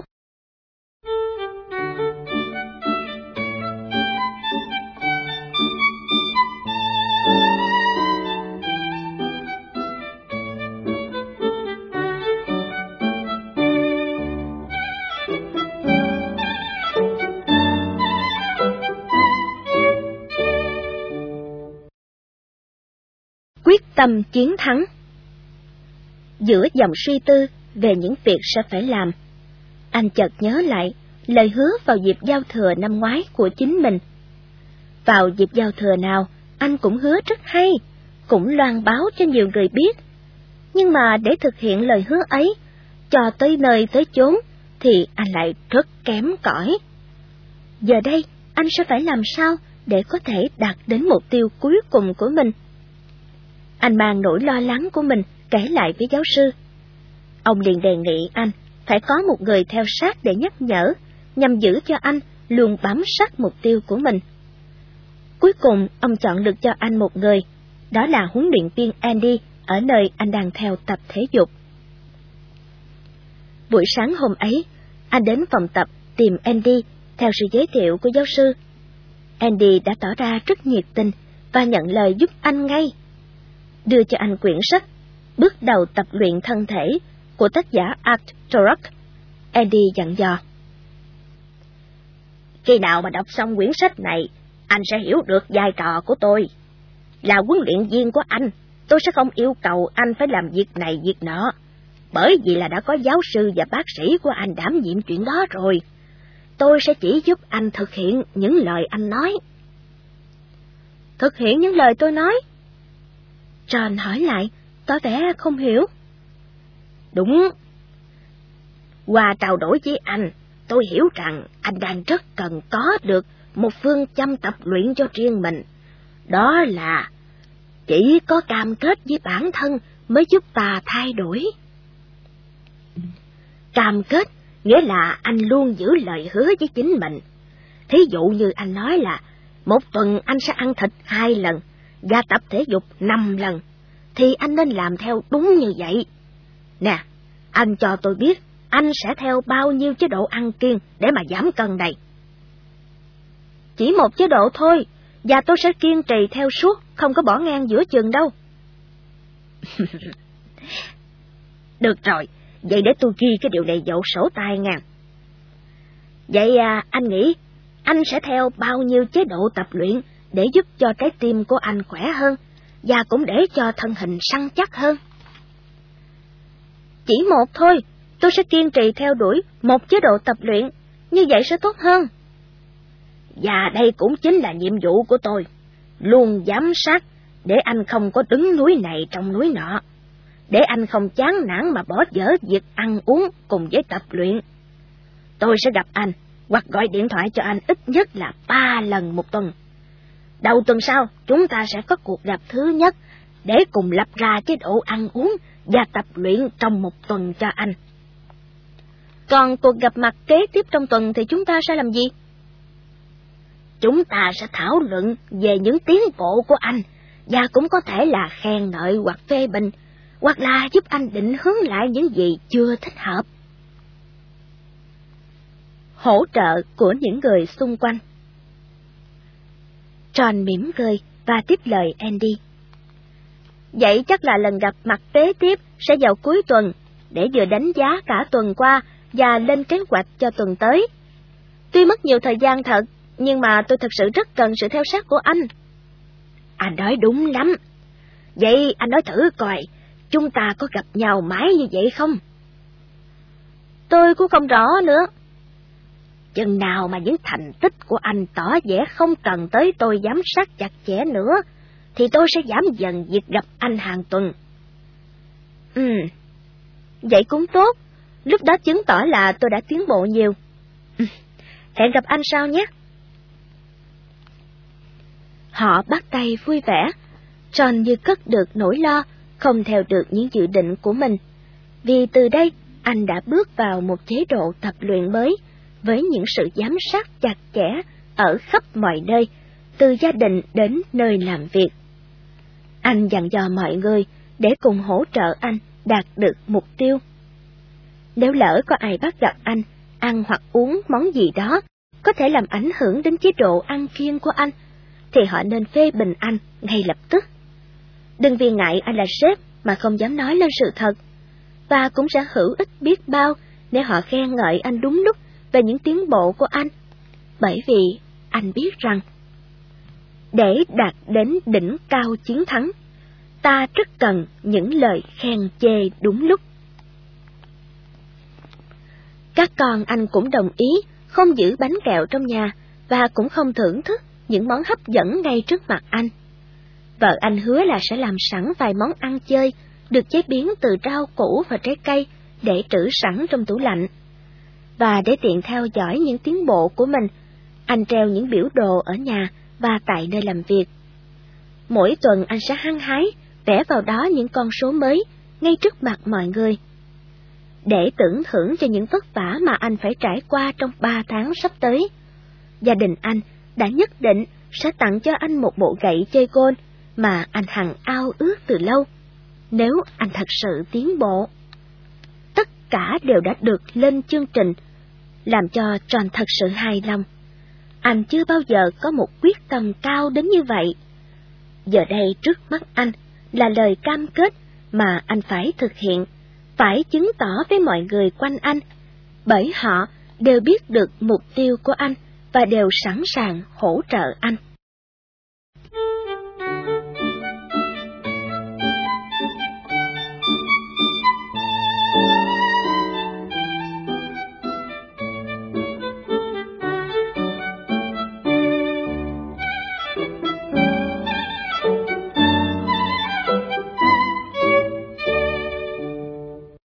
Khi thật sự bắt đầu.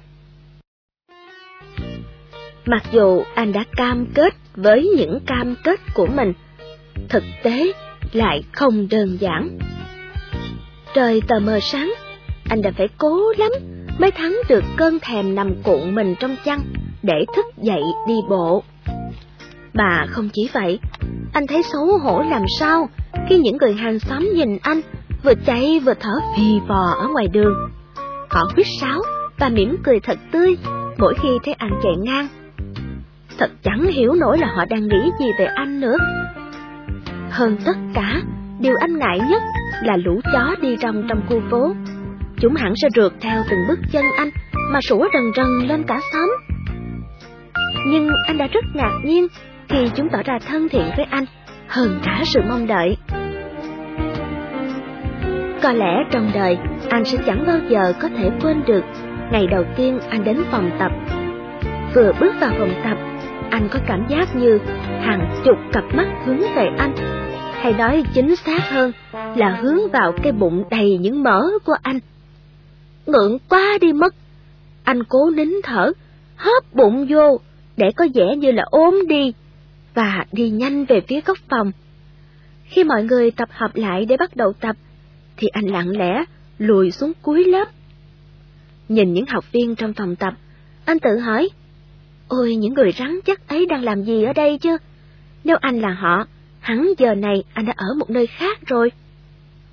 Tệ hơn nữa, khi cả lớp được yêu cầu thực hiện bài tập kéo giãn cơ, anh chỉ muốn chui xuống đất trốn đi vì quá là xấu hổ. Mọi người gập lưng, tay chạm mũi chân một cách dễ dàng. Trong khi anh vất vả lắm mới với tới được cây đầu gối của mình.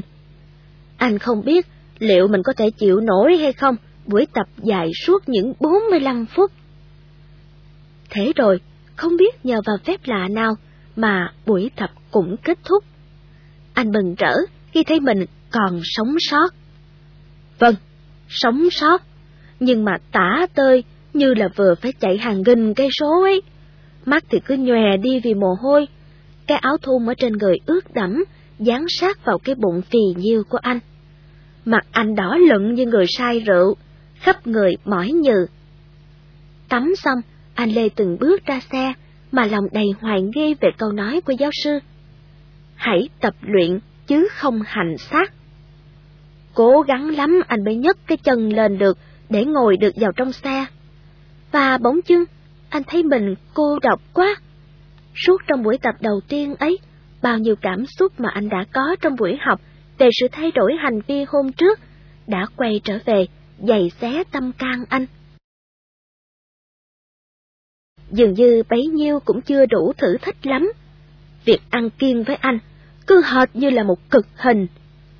Lúc trước, anh nào có để ý đến những tiết mục quảng cáo trên radio hay là trên TV đâu. Bây giờ đi tới đâu, anh cũng thấy quảng cáo những món ăn, những thức uống ngon lành. Và dường như, lúc nào anh cũng bị các món ăn đó ám ảnh.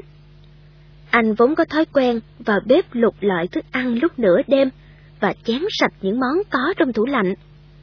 Giờ đây, khi bắt gặp mình bước vào bếp, tiến gần đến tủ lạnh, anh phải ép mình chọn lấy món trái cây hoặc là củ cà rốt mà vợ đã để sẵn. Còn một điều nữa cũng khó khăn không kém đối với anh, đó là phải ngừng uống bia. Khi anh uống sai, anh luôn ăn như là rồng cuốn, nên chỉ có ngưng uống đi thì anh mới mong sụt được vài cân. Mới hôm trước đây thôi, anh và Andy thảo luận về những khó khăn mà anh sẽ gặp trong chế độ tập luyện của mình. Andy có hỏi. Anh có thể không uống bia nếu tất cả những người quanh anh đều uống nước trái cây. Vậy còn tuần này thì sao? Anh không gặp khó khăn gì chứ? Tuần này chắc là khó lắm. Ba ngày liên tục sắp tới, bạn học cũ của vợ chồng tôi có hẹn họp mặt. Chắc là tôi khó tránh khỏi việc uống lù bù đây. Vượt lên những lý do Nè nè nè, khoan một chút. Dường như anh ngủ ý là anh chỉ không uống bia khi nào anh thấy thuận tiện mà thôi.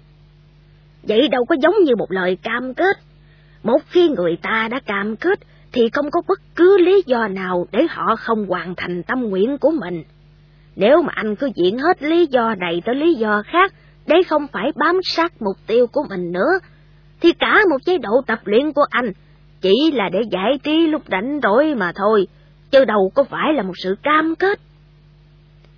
À, à, tôi hiểu rồi. John cất giọng cười để xoa dịu tình thế. Ừ, thì à, tôi chỉ có hai lựa chọn, hoặc là tôi phải tỏ ra mạnh mẽ hơn những lý do đầy cám dỗ đó, hoặc là tôi sẽ cứ tiếp tục nở to ra như một quả bóng, nên những người bạn của tôi chỉ có cách duy nhất là phải chấp nhận nâng ly với món nước cam của tôi.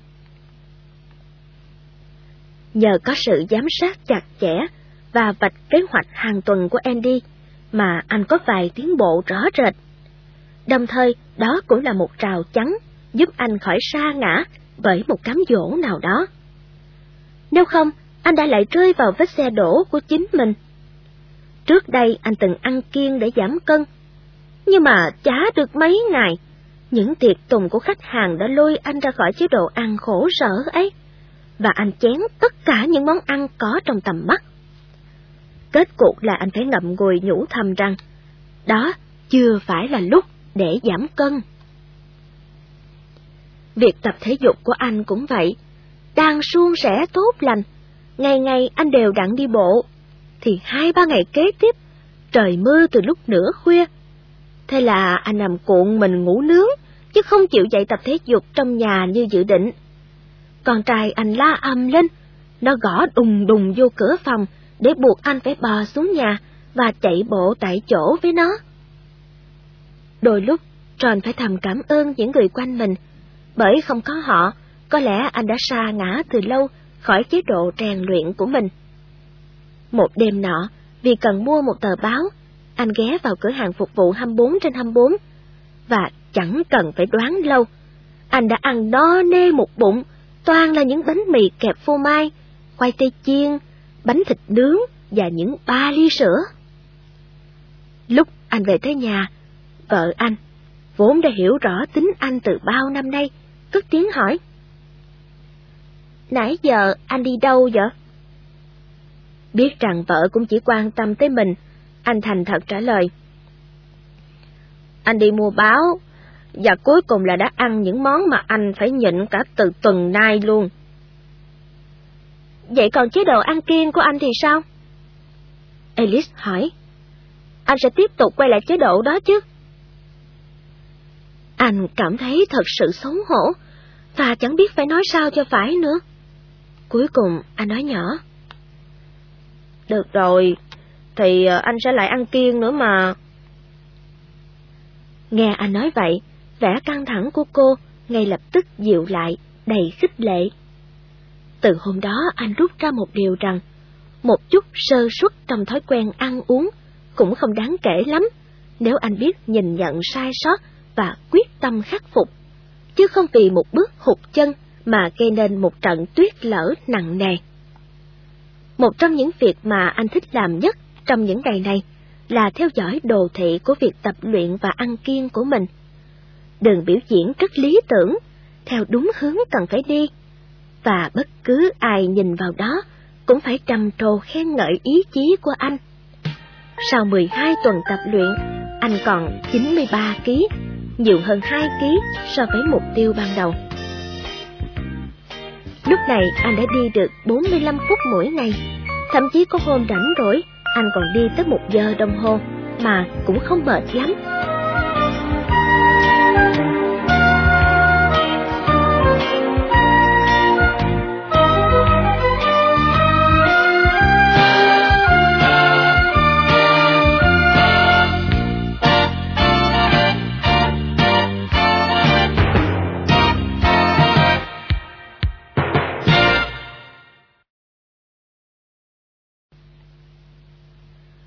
Giúp đỡ người khác.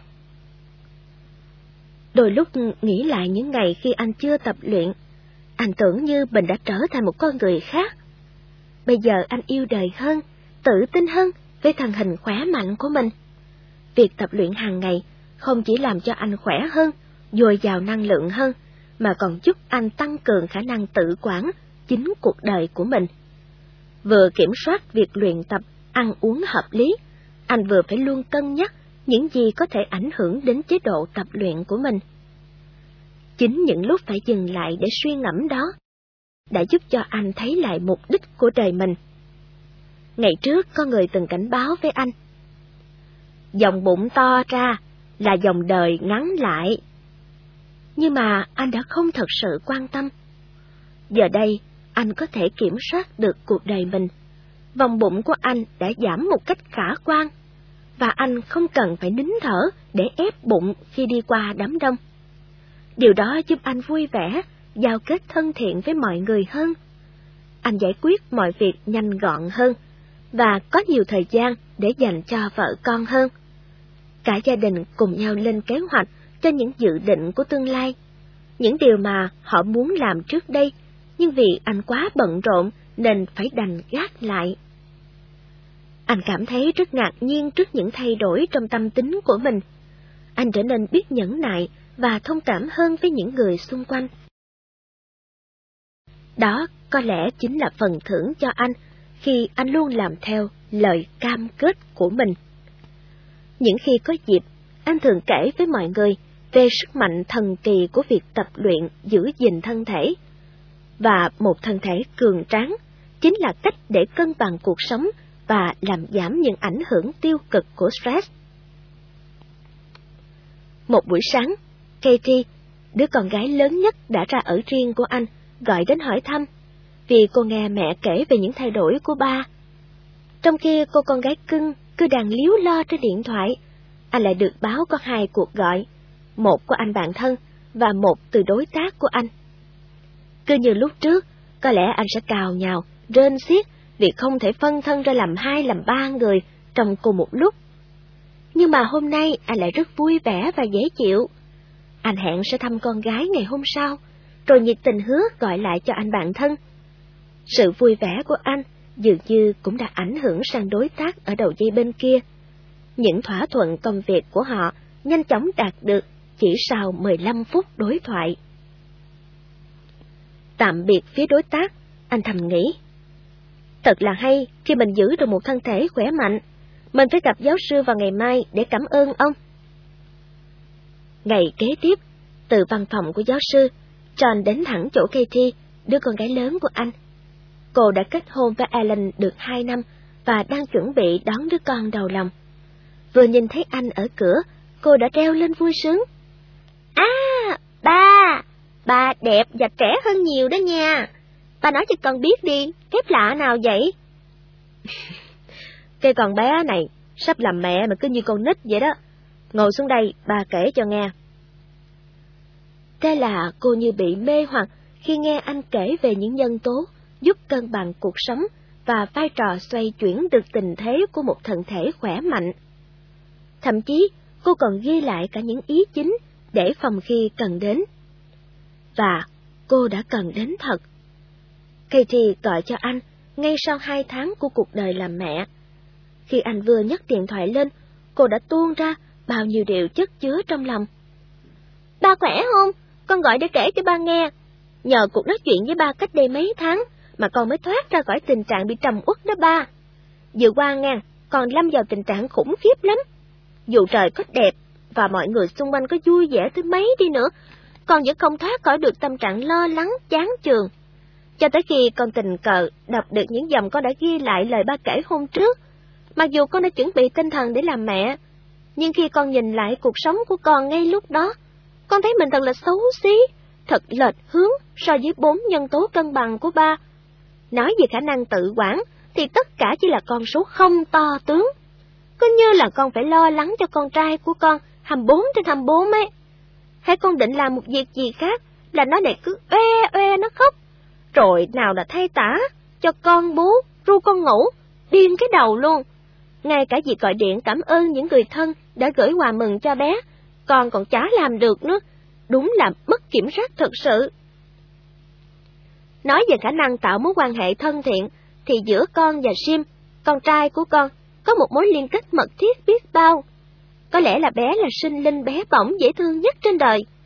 Nhưng mà dù bé có dễ thương tới đâu đi nữa, bé cũng chẳng thể trò chuyện với con được. Còn chồng con thì cứ đi làm cả ngày, tối về cũng chẳng mấy khi ở nhà với con nữa. Bạn bè con thì tất cả đều bận làm việc suốt, mà có đứa nào đã có con ở đâu chứ. Bởi vậy, hầu như cả ngày con cứ nín thinh một mình, chẳng có ai để trò chuyện, cho dù chỉ để khoe về thằng bé dễ thương của con. Còn về mục đích sống ấy à, con lại thấy những mệt mỏi kéo dài đăng đẳng. Tuy con biết đây là giai đoạn tốt nhất trong đời để sinh em bé, và việc chăm con suốt ngày này cũng chẳng phải là việc của cả đời. Rồi thì Sim cũng sẽ lớn, sẽ đi nhà trẻ rồi đi mẫu giáo. Nhưng rồi vợ chồng con sẽ có thêm một bé gái nữa. Những ngày cực khổ này sẽ lại lặp lại thêm một lần nữa. Còn nói đến vóc dáng gọn gàng thì con xin đầu hàng, con chưa bao giờ mập như bây giờ hết. Phải chi con có thể mặc tiếp áo bầu được nữa, nếu không chắc sợ thiên hạ người ta cười. Nè nè con gái. Anh cắt ngang. sao mà con bi quan quá vậy? Không đâu ba, con gọi cho ba là để kể cho ba nghe là con vừa mới đăng ký học lớp thể dục nhịp điệu. Nãy giờ con nói như vậy để ba hiểu là con đã nhìn lại cuộc sống của con qua bốn yếu tố mà ba đề cập hôm trước. Và con thấy là chỉ có cách duy nhất giúp con lấy lại cân bằng là bắt đầu từ việc lấy lại dốc dáng gọn gàng. Con chỉ mới đăng ký hôm qua thôi, ở đó họ có phòng giữ trẻ, nên con gửi bé Jim để có thể tập thể dục được. Ba à, mới tập có một buổi mà con thấy đã tốt hơn rồi đó. Bằng cách thu xếp cho mình ra khỏi nhà ba lần trong tuần, con tin là con sẽ nhanh chóng lại tự quán được đời mình thôi. Còn nữa nha, những bạn mới trong lớp thể dục của con cũng hoàn cảnh giống như con vậy đó, cho nên con lại được giao tiếp với mọi người. Và nhìn về tương lai, con cũng không thấy u ám nữa. Chính chồng con cũng nhận thấy con thay đổi tốt hơn. Thiệt ra, tối qua tụi con nói chuyện với nhau nhiều lắm đó ba. Tụi con thỉnh thoảng sẽ dành thời gian cho nhau để bàn về cuộc sống và tương lai của tụi con. Cho nên tất cả những gì con muốn nói với ba bây giờ là Cảm ơn ba vì ba đã giúp con. Chào ba nha, bé Jim đã khóc nữa rồi. Chẳng đợi anh nói tiếng nào, cô cúp máy. Anh mỉm cười đầy tự hào khi nghe giọng nói phấn khích của con gái. Anh cũng mừng vì cô đã quyết định chịu trách nhiệm với cuộc sống của chính cô, chứ không phó mặt cho ra sao thì ra. Ít phút sau, anh lại nhận được điện thoại của Hank Barnes, một trong những người bạn thời đại học thân nhất của anh. Hank là một chuyên viên phân tích tài chính khá thành công trên thương trường ở New York. Anh ta từng có một thân hình rất cân đối, dù chẳng tập thể dục bao giờ. Tháng rồi gặp lại Hăng trong buổi hội nghị, anh suýt chút nữa là không nhận ra anh chàng, một thời là đẹp trai như diễn viên điện ảnh. Dường như thành công đã thổi anh ta mập ra gấp rưỡi. Họ hẹn nhau đi ăn trưa nhiều lần, nhưng lần nào Hằng cũng liên tục bận nghe điện thoại.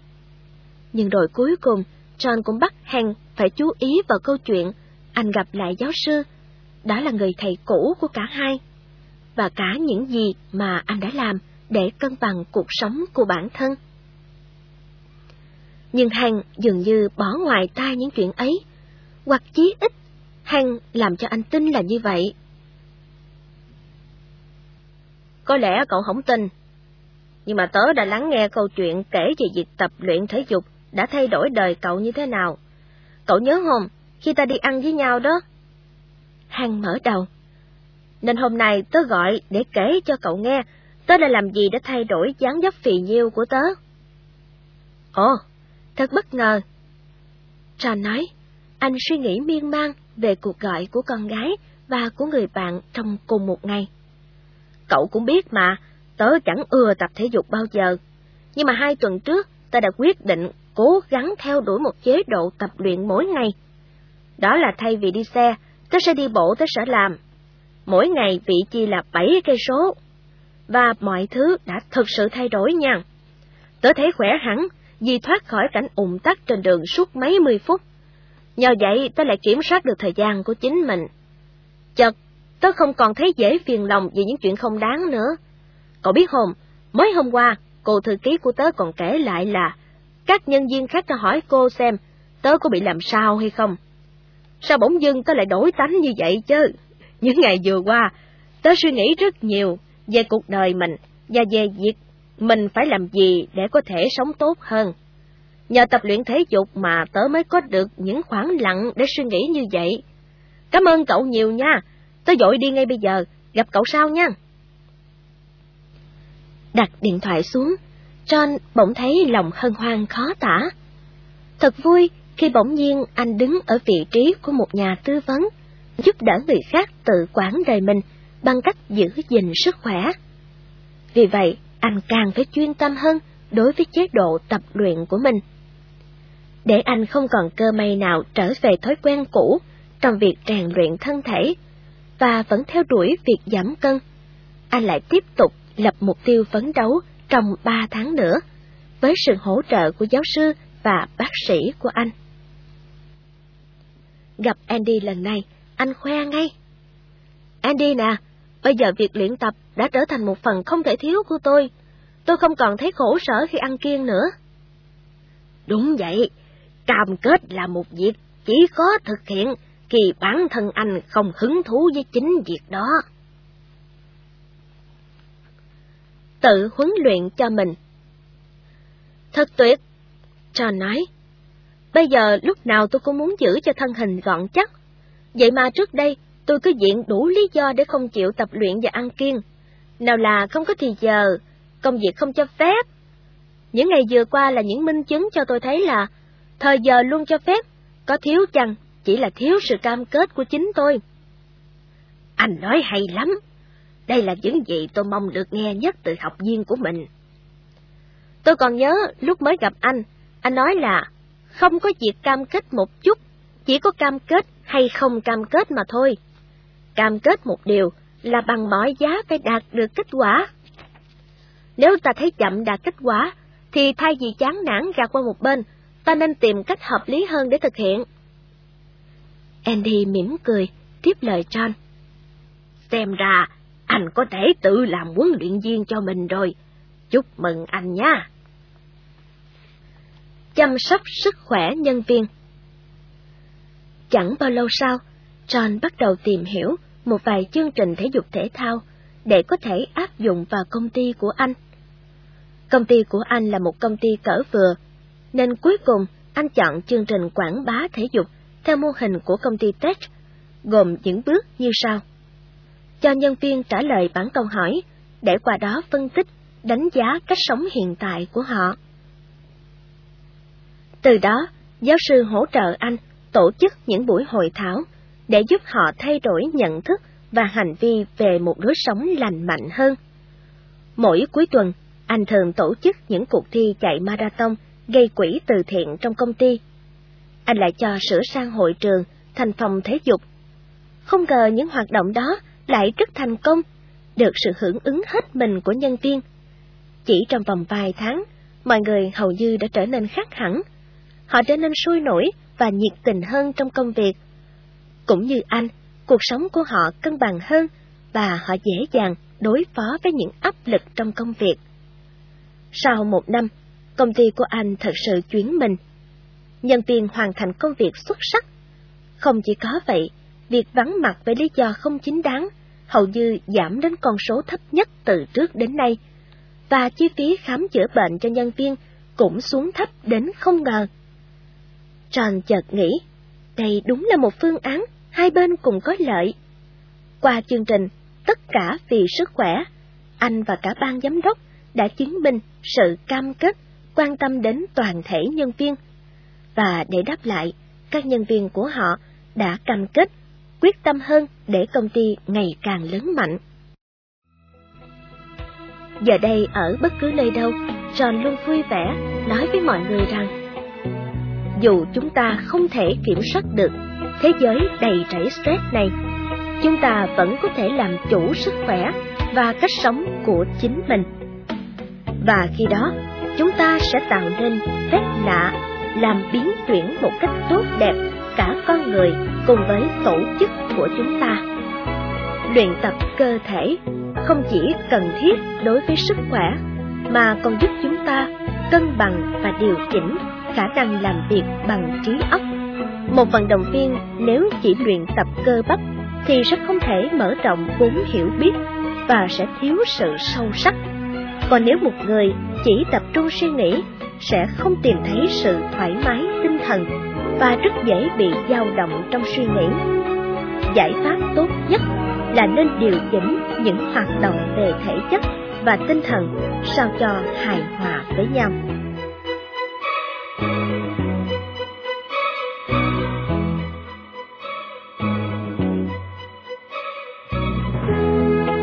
Tác phẩm Phúc dành cho bạn, Cân bằng công việc và cuộc sống Tác giả Ken Lander First News tổng hợp, Nhà xuất bản tổng hợp thành phố Hồ Chí Minh.